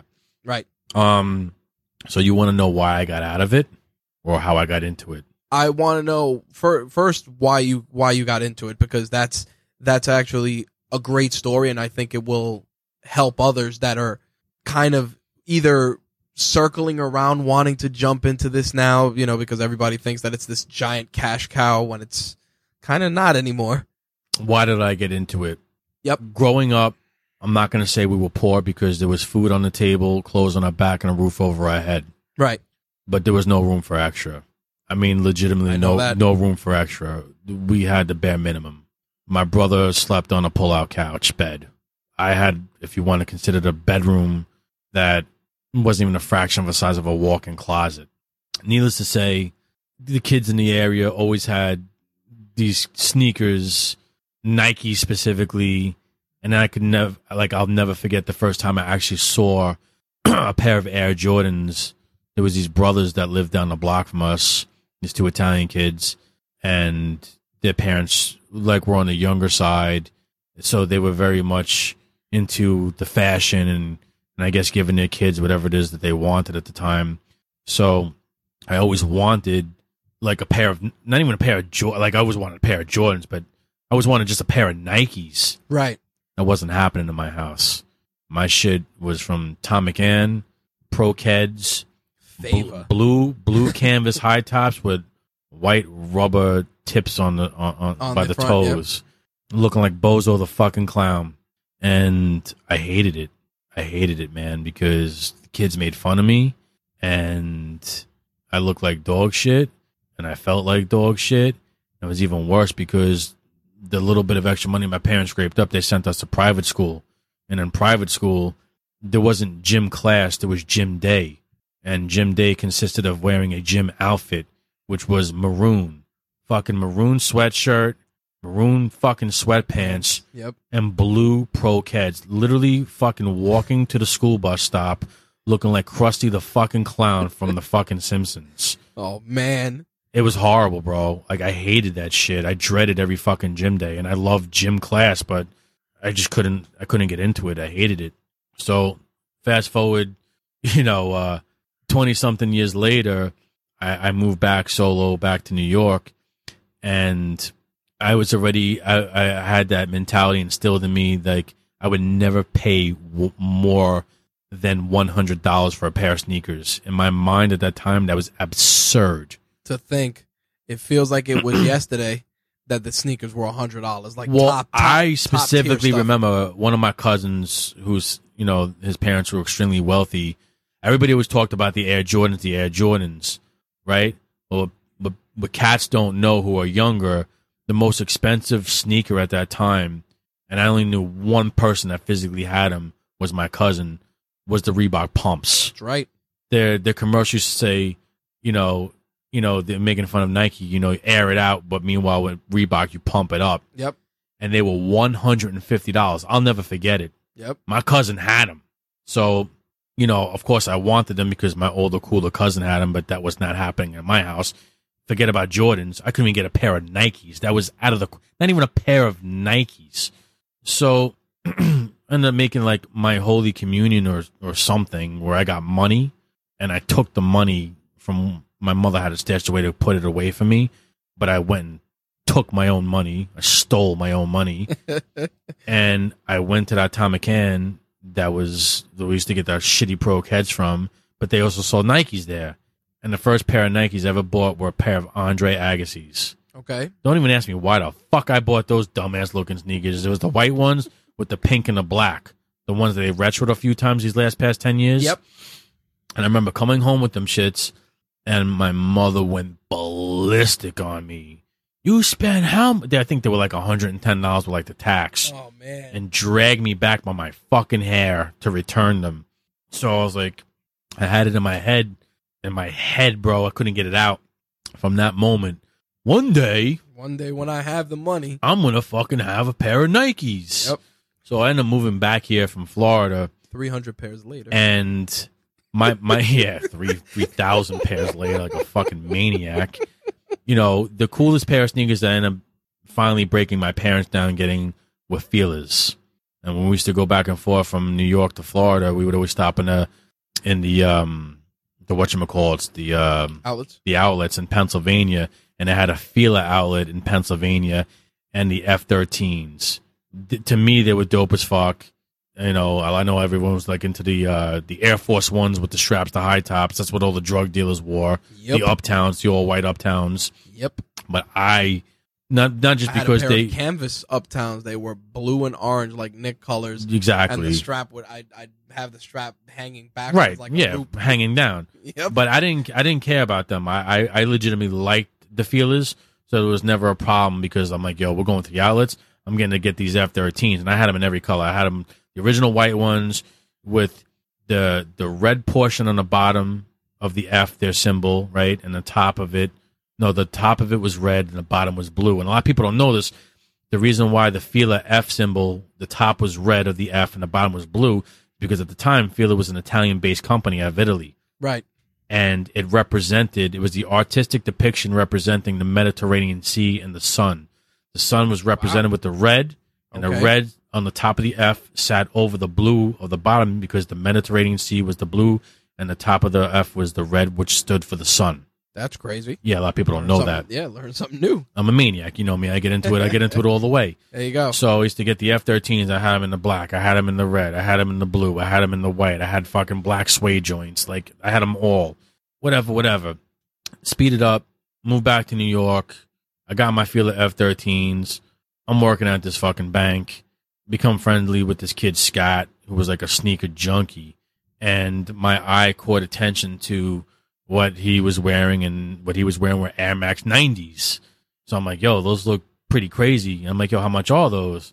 And I think at the time the Air Max 90s were like $65. I'm like, $65? I ain't paying no $65 no fucking sneakers, you know? Because I was still going to the outlets and buying those F13s. And I know spots in Brooklyn and Queens. I was getting them for like 25 and 30 bucks. I didn't see spending double the money. Plus, at the time, I really had just started working a full time gig and wasn't trying to spend that type of dough. course. My fucking car insurance was like almost four thousand dollars for just liability at the time. Practically working just to drive, That's it. you know.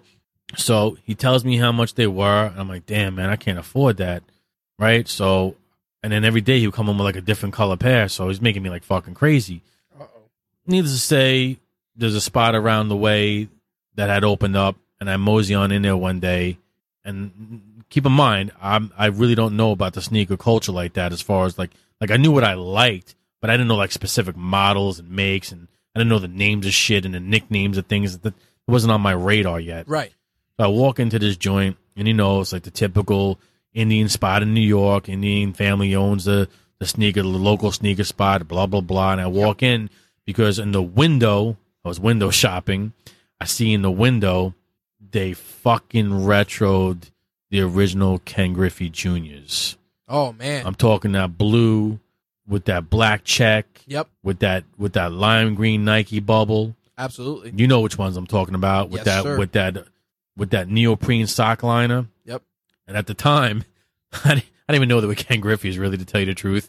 But they always reminded me. I don't know why, because they looked nothing like them. But they always reminded me of the Air Mags that Michael J. Fox wore in Back to the Future. Ah, okay. So I walked into the store and I pick them up, and right away they start their rap.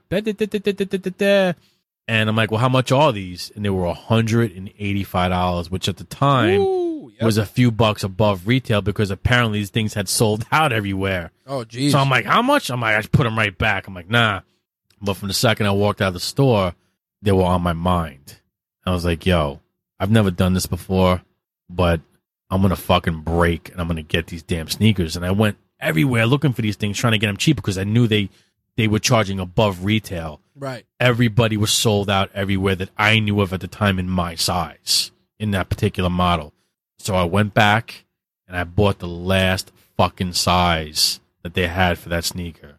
And that set it off. From that point on, It was open season. it was it, it got bad, man, because I couldn't I couldn't financially afford what I wanted, but I figured out a way how. okay. I figured out how to do it at the time. It started off on Jamaica Avenue, Oh boy. right down by the Coliseum. Yep. I would go where no white man's supposed to go, you know, yep. and I would go up there with cash. I knew I was taking a chance, risking my life, getting robbed, ba ba ba ba ba. But if you came correct and you spoke the right and you, you talked the right talk, you know, a pair of Jordans could, you know, come down in price significantly, Absolutely. especially if you kept that business coming. So, you know, I'd start my rap because I speak that street shit too. And, you know, I can go from being articulate to talking the done language. A lot of people don't understand that. And I would come out of there and start off with like a pair, right? And I buy them for X amount of dollars. And then I'd sell them for X amount of dollars and go back and get the next pair. And eventually I'll be buying two pairs and then three pairs, right? Next thing you know, I'm building relationships, yada, yada, yada. I'm going into malls. I'm doing the shit with them.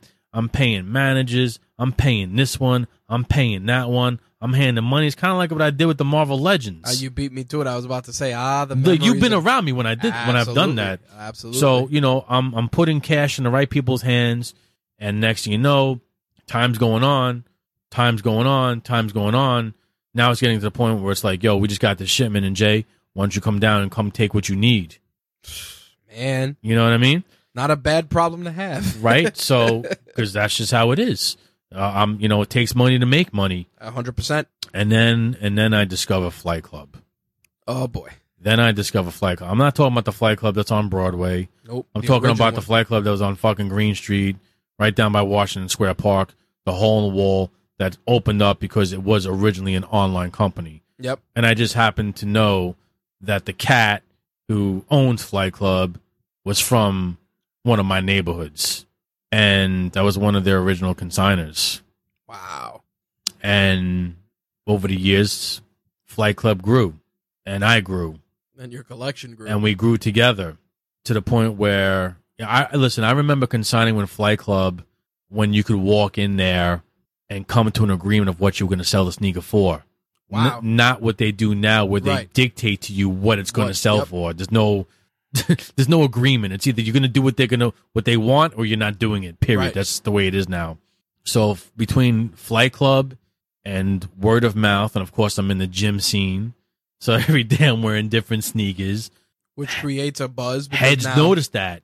Heads notice that. You think people don't notice, but they notice. Of course.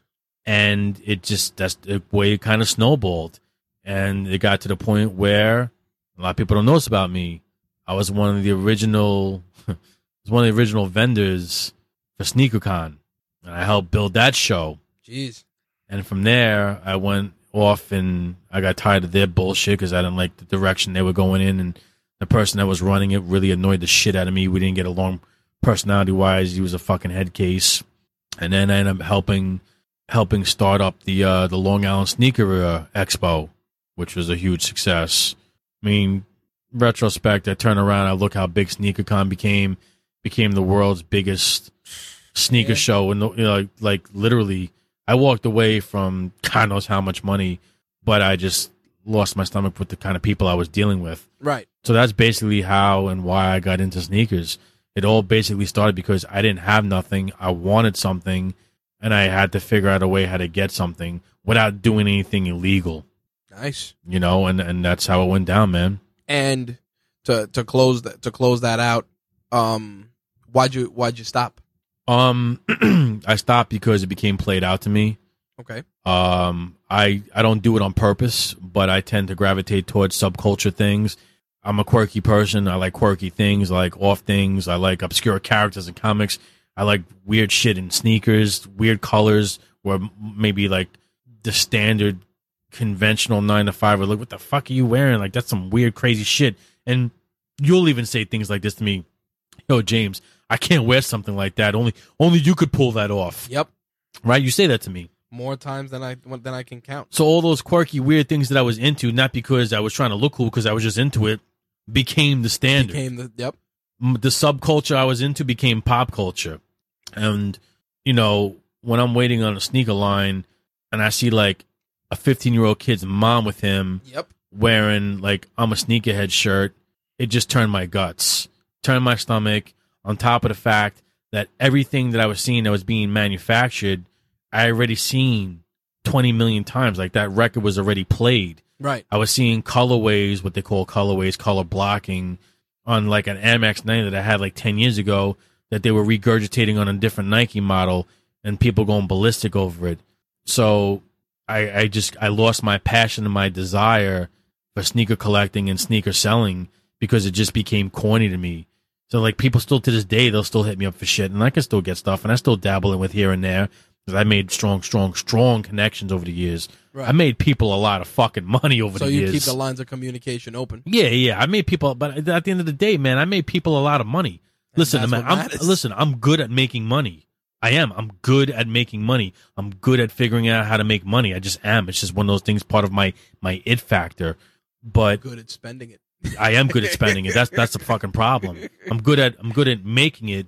I need to be better at keeping it. But living in New York, it's hard to do that. Absolutely. So that's why I inevitably stopped because it became corny in me. Too many people involved. I I never really did it for the attention. Although I got a lot, no matter where I go, I would always get, "Yo, where'd you get those? Yo, those are crazy, man. I've never seen anything like that." Or some shit that I would pick up from like a Nike outlet that nobody would be paying attention to, but the way I rocked it on my feet with the outfit I was wearing, they were like, "Yo, what, what- yo, what are those, man?" Like they always thought I was wearing some like next level shit. Meanwhile, I'm like, "Yo, motherfucker, I just spent like twenty five dollars on this pair from the Nike outlet. Y'all just don't have the vision to see how to rock the laces a certain way with certain outfits." And then what what somebody might consider a, a, a gym sneaker, I was I was rocking. You know what I'm saying? Just for fashion and for fun. So once once it became a mainstream thing, it just took the wind out of my sails, and that's why I dipped off. Not because of I was making less money, the market was saturated. I lost my drive. Okay. I lost my drive and my passion and my love for sneakers. And to tell you the truth, I had no interest in buying anymore because, like I said, they were regurgitating so many colorways. Listen, I sold a good portion of my sneaker collection, specifically Jordans. I hate them now. Right? They were like they were like trophy pieces to me. I hate them now. I still have so many sneakers that I can wear a pair each day for over a year without having to wear the same pair twice. I can attest to that. I have seen some of that, and he is 100%. And you literally seen an Factual, inkling of what. I had. When I break shit out sometimes, every now and then you'll come over and be like, yo, you want to see? And I'll bring out like 15, 20 pairs, and your jaw just opens up like, holy shit. I can't believe I'm seeing that right now. I've seen that online. I've seen that in magazines. How the fuck do you have that? Yep, 100%. You know? I think um, before we jump into into the hot seat portion of the show, uh, you know, going back to what we were saying before about reach one, teach one. Um, if somebody wanted to get into fitness, just in general, just Right. general, But now, what, What do you are- mean? What do you mean fitness? Like anything specifically? Because fitness can be a, no, no, a multitude what I, of what things. I mean is, if if a young kid just wanted to hit the weights, you know, just get in shape, right. and and they asked you, what's one piece of advice you'd give them? What's one piece of advice I would give them if they want to start getting into hitting the weights? Yep. don't definitely do not try because this is something that I did when I first walked into my first gym. I would basically look. I was very. It was very intimidating because I went to a, a hardcore juice head gym, dom- dominated by Italians who were very aggressive, Oh, jeez. and th- to me they just look like they look like incredible hulks all walking around. So whatever they did, I would do hmm whatever exercise they were doing, I would try and copy them and emulate them, right? Meanwhile, they didn't know what the fuck they were doing. I come to figure out they were taking a lot of drugs and they had pretty good genetics, so they looked a certain way. So my the best advice I can give to a, a, a young person that's starting out and wants to look a certain way and has aspirations of goals of a certain vision of how they want to look in the near future, don't assume because somebody looks a specific way that they actually know what they're talking about. The best advice I could give you is read, read, read, read, whether it's online or I prefer tangible books. If you really want to understand and learn What's a book you recommend? human phy- physiology and body mechanics and nutrition, you can read anything by Chris Aceto. And you spell his name, you know, Chris, C H R I S, last name Aceto, A C as in cat, E T as in Thomas, O. Now, Chris Aceto is one of the world's top nutritionists. He's written a plethora of books on bodybuilding, on weight training, on nutrition. He used to be a competitive bodybuilder. A lot of people don't know this. He is the nutritionist that got Jay Cutler into the Mr. Olympia position. Wow. So between Chris Aceto books, and he he writes his books where you don't have to know the technical jargon to understand. He really writes He them in, in layman's in terms. layman's terms to where you can really understand at a good pace. I'd say devour as many Chris Aceto books as possible. And also, I was very fortunate. I there was once a time in my life where I got to train with Charles Glass Nice. and I've took a lot of lectures and courses with him and train with him out in Vegas and yada yada yada. But if you don't have the um the means to direct contact with, with Charles Glass, um, there's YouTube. YouTube is your friend. You could go on YouTube and type in Charles Glass and Yep. watch videos because he has once again he's a very different type of trainer, very instinctual. Does different awkward movements. I've learned so much from him and so much from reading Chris Aceto books. So I'd say definitely do your homework on that aspect. And I know a lot of it's like, oh, the physical, the physical, but you you you need to really read these books and watch these videos because when it comes together and then one day it may it may not it may not work for you at first everything may seem awkward and i it was told to me and i'm going to tell it to you one day it'll just click when you make that mind body connection Yep. that mind once you make that mind body connection and you have those two things flowing and vibrating on the same frequency you're going to see major strides and gains in your physical presentation Nice. And on the uh, on the on the sneaker side, do you still would you still recommend if a if a kid wanted to get into it to to do that? I think if it's something that piques your interest and something that, that you really Is it still enjoy, viable? Do you feel for for, for a kid starting? that all out? that all depends on the person. Okay. And just because it's not viable viable for me anymore doesn't mean look. I'm not I'm not 13 years old no more. I'm not Sure. 15 years old. I've been there and done that. Right. But for a 15 year old, a 13 year old, 10 year old, 9 year old, whatever, like if that piques your curiosity and that's what gets your blood pumping and that's what you're passionate about and that's what you constantly And it's a cons- good start. consumes your mind, then absolutely go for it. And just because the market is saturated doesn't mean you can't figure out a way to to carve out your niche in that in that portion of the world. Gotcha. I think that I think that's a good way to to segue into into the hot seat. Uh, series of little rapid fire stuff I like to throw out to the guests. Um, I think I think we can uh, start. I I figure we'll, we'll we'll dip into some of the stuff that you're a fan of. So you talked about competitive bodybuilding. Um, most influential competitive bodybuilder for you. Wow, that's a tough question. That's a really hard question for me, man. Who's the most influential? Shawn Ray. Okay, why? Shawn Ray's physique is not my physique. He's not somebody that I identify with from a physical standpoint. I always identified more with like the Nasser El Sonbatys and the Markus Rühls, the bigger, thicker, freakier, really just hulking figures, really that comic book look. Not that Shawn didn't have that, but Shawn Ray was on the very short side. I believe Shawn was, oh, I want to say he was around between five four and five six. His competitive weight was roughly around 215 pounds, competing against guys who were 5'10, 5'11, 6 foot, 6 foot 4, 275, 300 pounds, and beating them. That always showed me how much more quality muscle he had than his larger competitors on stage. And not only to me was was Shawn's physique something that I know I can never obtain because I didn't have those specific genetics. I didn't have that frame. I didn't have that look. I didn't have his muscle bellies. But Shawn is so fucking smart. He understood so much more than just like the average bodybuilder. He was just different. And he was also very outspoken, which is why he used to get blackballed a lot in his placements because he wouldn't sit there and literally physically lick the balls of certain judges and kiss their asses. He would be very outspoken why they placed him as low as they did in certain shows or why he didn't win a specific show. He would speak his mind. And I like whether I agree with what he was saying all the time or not. I like the fact that he he was man enough to to be who he was, you know. So between his his outspoken mentality and sticking up for himself is really what he was doing, speaking his mind, sticking up for himself.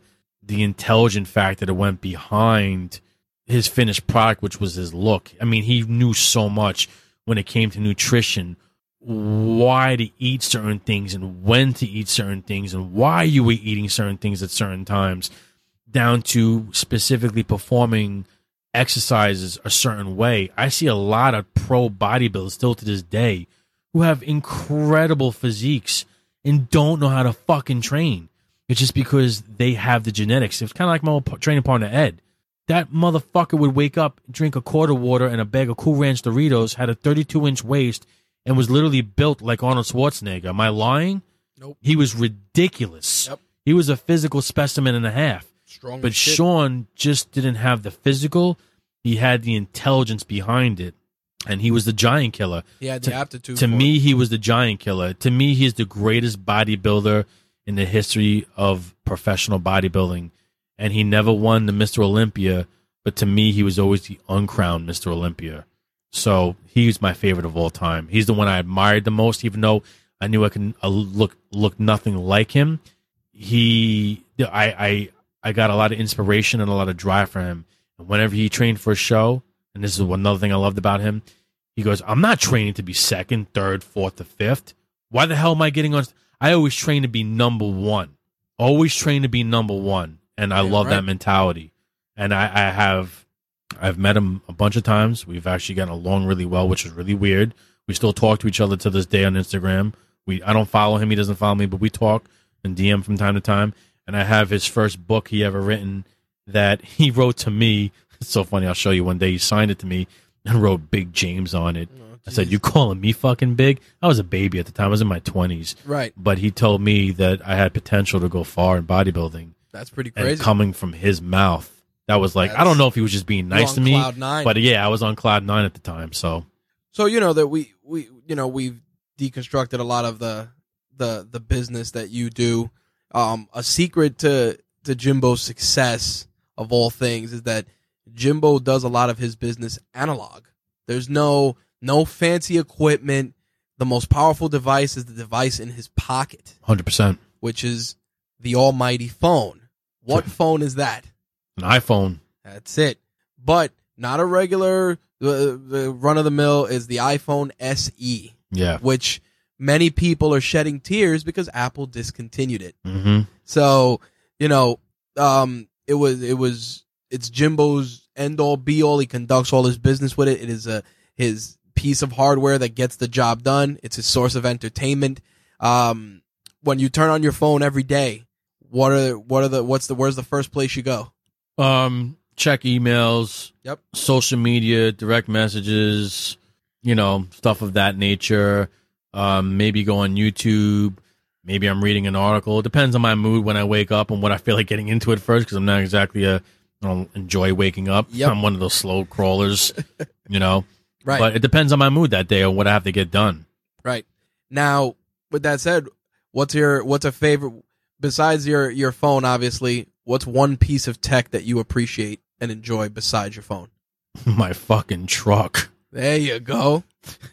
The four wheels beats two heels. That's it. And um the thing about it is, you know, when when we talk about this stuff, you know, toys and tech, it's not just the action figures you buy or whatever, you know, that's it's big boys toys, you know, and the truck is definitely a valid valid Well, addition. just because like the same thing that I hate about all these new vehicles is the same thing that I love about them. I don't like the new technology creature because you, comforts. you can't you can't work on them anymore. You have to have like m- millions of dollars worth of fucking electronic equipment and computers Yep. that to to to run and analyze what's wrong before you can even fix it. And then the whole tools is another thing. So I can't even work on these things anymore. But I remember when I bought one of one of my new trucks that um I was fucking going crazy at the dealership. I'm like, yo, where yo, I'm like looking behind the screen. I'm like, where's the CD player? Oh no, sir, we don't. th- these new vehicles don't come with CD players anymore. I remember I'm that like, what are phone you call. talking about? I'm like, I need a CD player. Am I supposed to listen to my music? Oh, you have the USB port, or you can use an iPod. I'm like, I don't own an iPod, you know. And I went crazy, Yep. but it went from going because you know crazy to you know The norm. when I realized because you know I sometimes I I tend to be stubborn and I I don't like change unless I'm the one initiating it.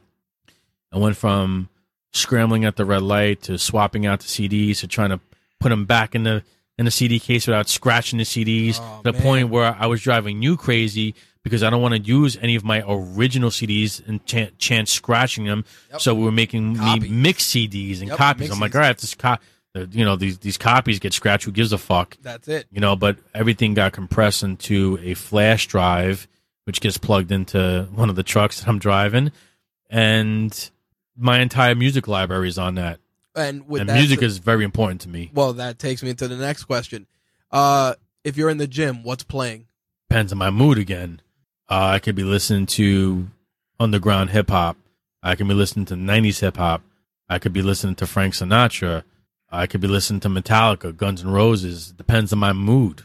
You know, whatever strikes me at the time. That's a that, that's a nice eclectic mix, and that was the answer. I, I could be was listening to for. Nine Inch Nine Inch Nails. There you I could be listening to Johnny Cash. You know, You know, one of the things we and and I like to throw this question out, and a lot of people have differing answers with this. What's something you've purchased recently that is less than a hundred dollars that has either made your life easier or just made you happy? Less than a hundred.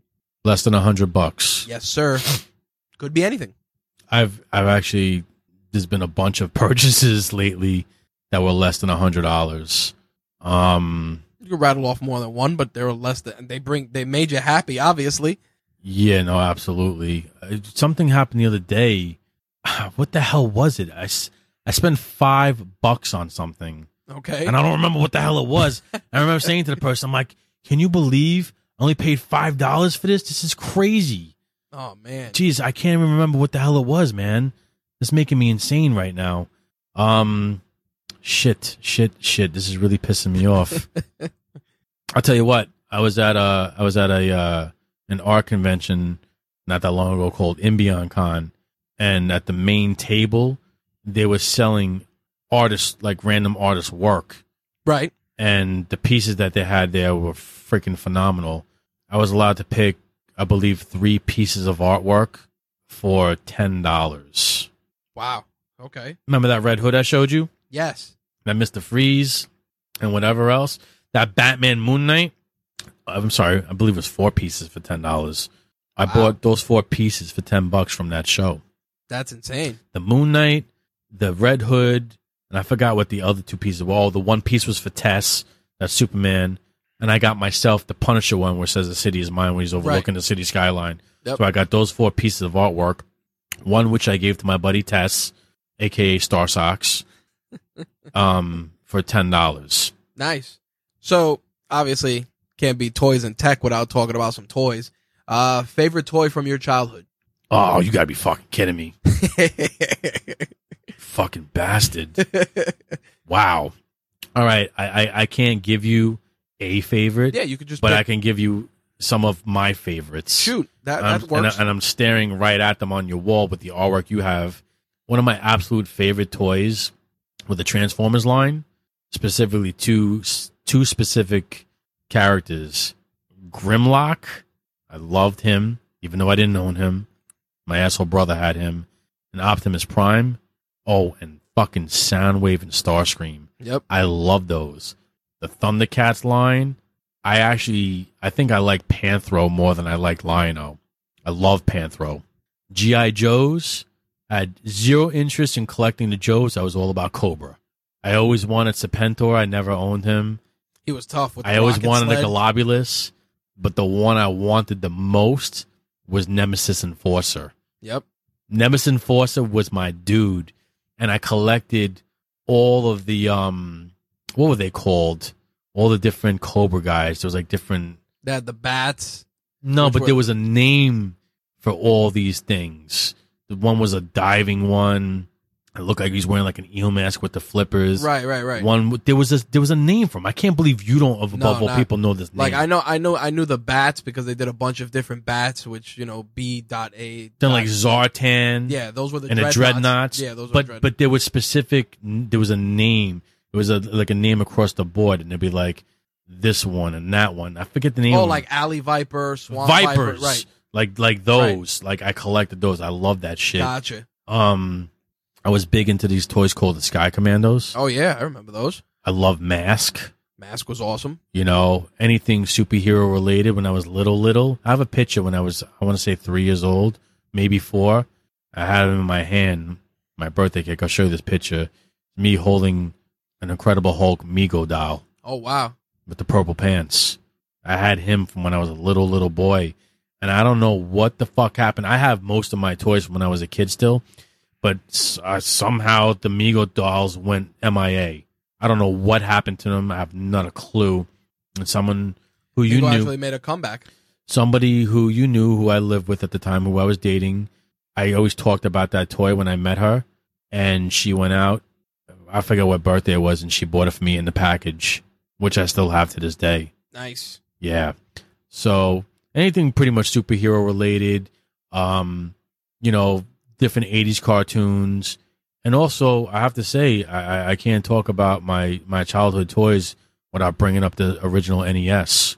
I, I love the original NES. Me and my brother had to share it and split it, and I never thought we'd actually get it. And I don't know if it's considered a toy, but It definitely is. my Mongoose Expert BMX bike. oh wow. Okay. Yeah, so those Nice. are a few of my favorite things as far as toys would go. Nice. Now bringing it from the past to the present. Favorite toy and collectible you own now? Shit, favorite toy and collectible I own Or now. Favorite toy and or collectible you own? Wow, man, that's so tough, man. Like my statue collection. you Man, know. and that some impressive pieces in there, boy. Yeah, I you know they're all put away in a safe Yep. place, but they're not on display anymore. I'm tired of dusting them. But definitely my statue collection. I think, mm, I'd say one of my absolute favorite pieces was my my Randy Bowen Green Goblin. Beautiful Uh, piece. I, that that piece is just like phenomenal. I always had a thing with the Green Goblin, so um, yeah, that's that's probably one of my absolute favorites. nice. You know, um, I have a I have a lot of a lot a lot of nice pieces in my collection.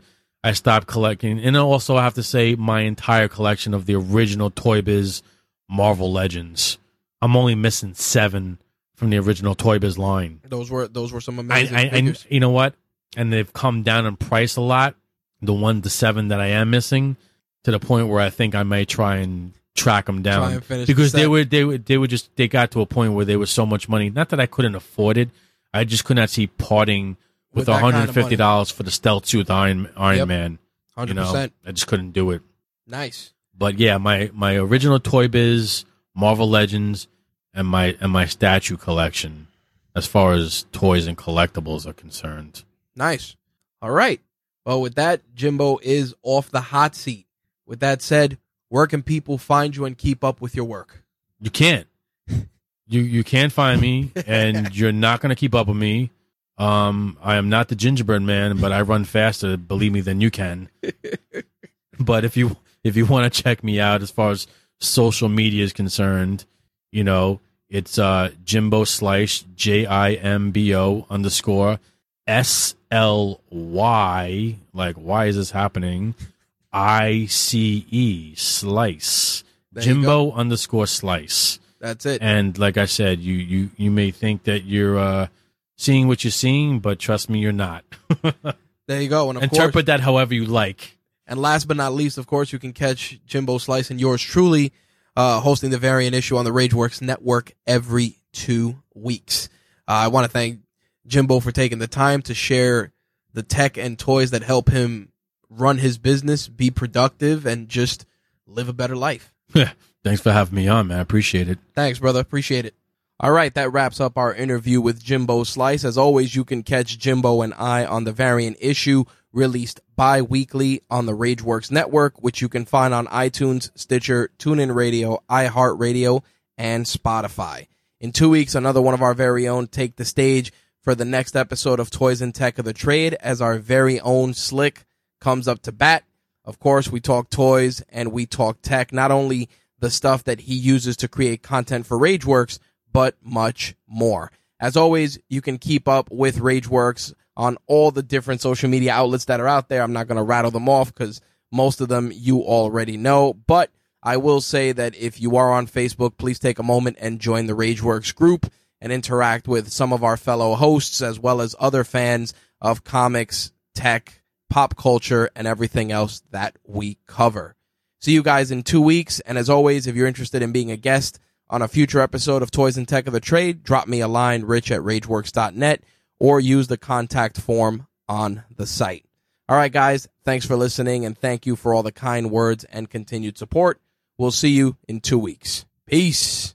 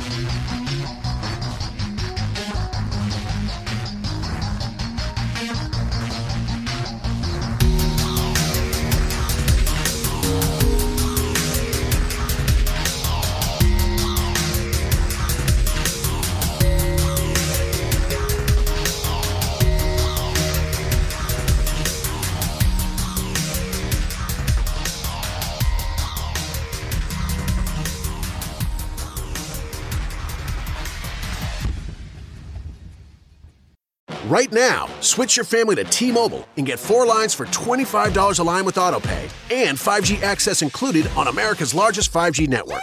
So don't wait. Get unlimited and nationwide 5G access for the whole family for just $25 a line. Visit a T Mobile store or T-Mobile.com today. Plus taxes and fees. Customers may notice lower speeds and further reduction if using over 50 gigs a month due to data prioritization. Video at 480p. Unlimited while on our network. Qualifying credit and 4 plus lines required. Capable device required for 5G. Coverage not available in some areas. Some uses may require certain features. See T-Mobile.com. Right now, switch your family to T-Mobile and get four lines for $25 a line with AutoPay and 5G access included on America's largest 5G network. So don't wait. Get unlimited and nationwide 5G access for the whole family for just $25 a line. Visit a T-Mobile store or T-Mobile.com today. Plus taxes and fees. Customers may notice lower speeds and further reduction if using over 50 gigs a month due to data prioritization. Video at 480p. Unlimited while on our network. Qualifying credit 4 plus lines required. Capable device required for 5G. Coverage not available in some areas. Some uses may require certain features. See T-Mobile.com.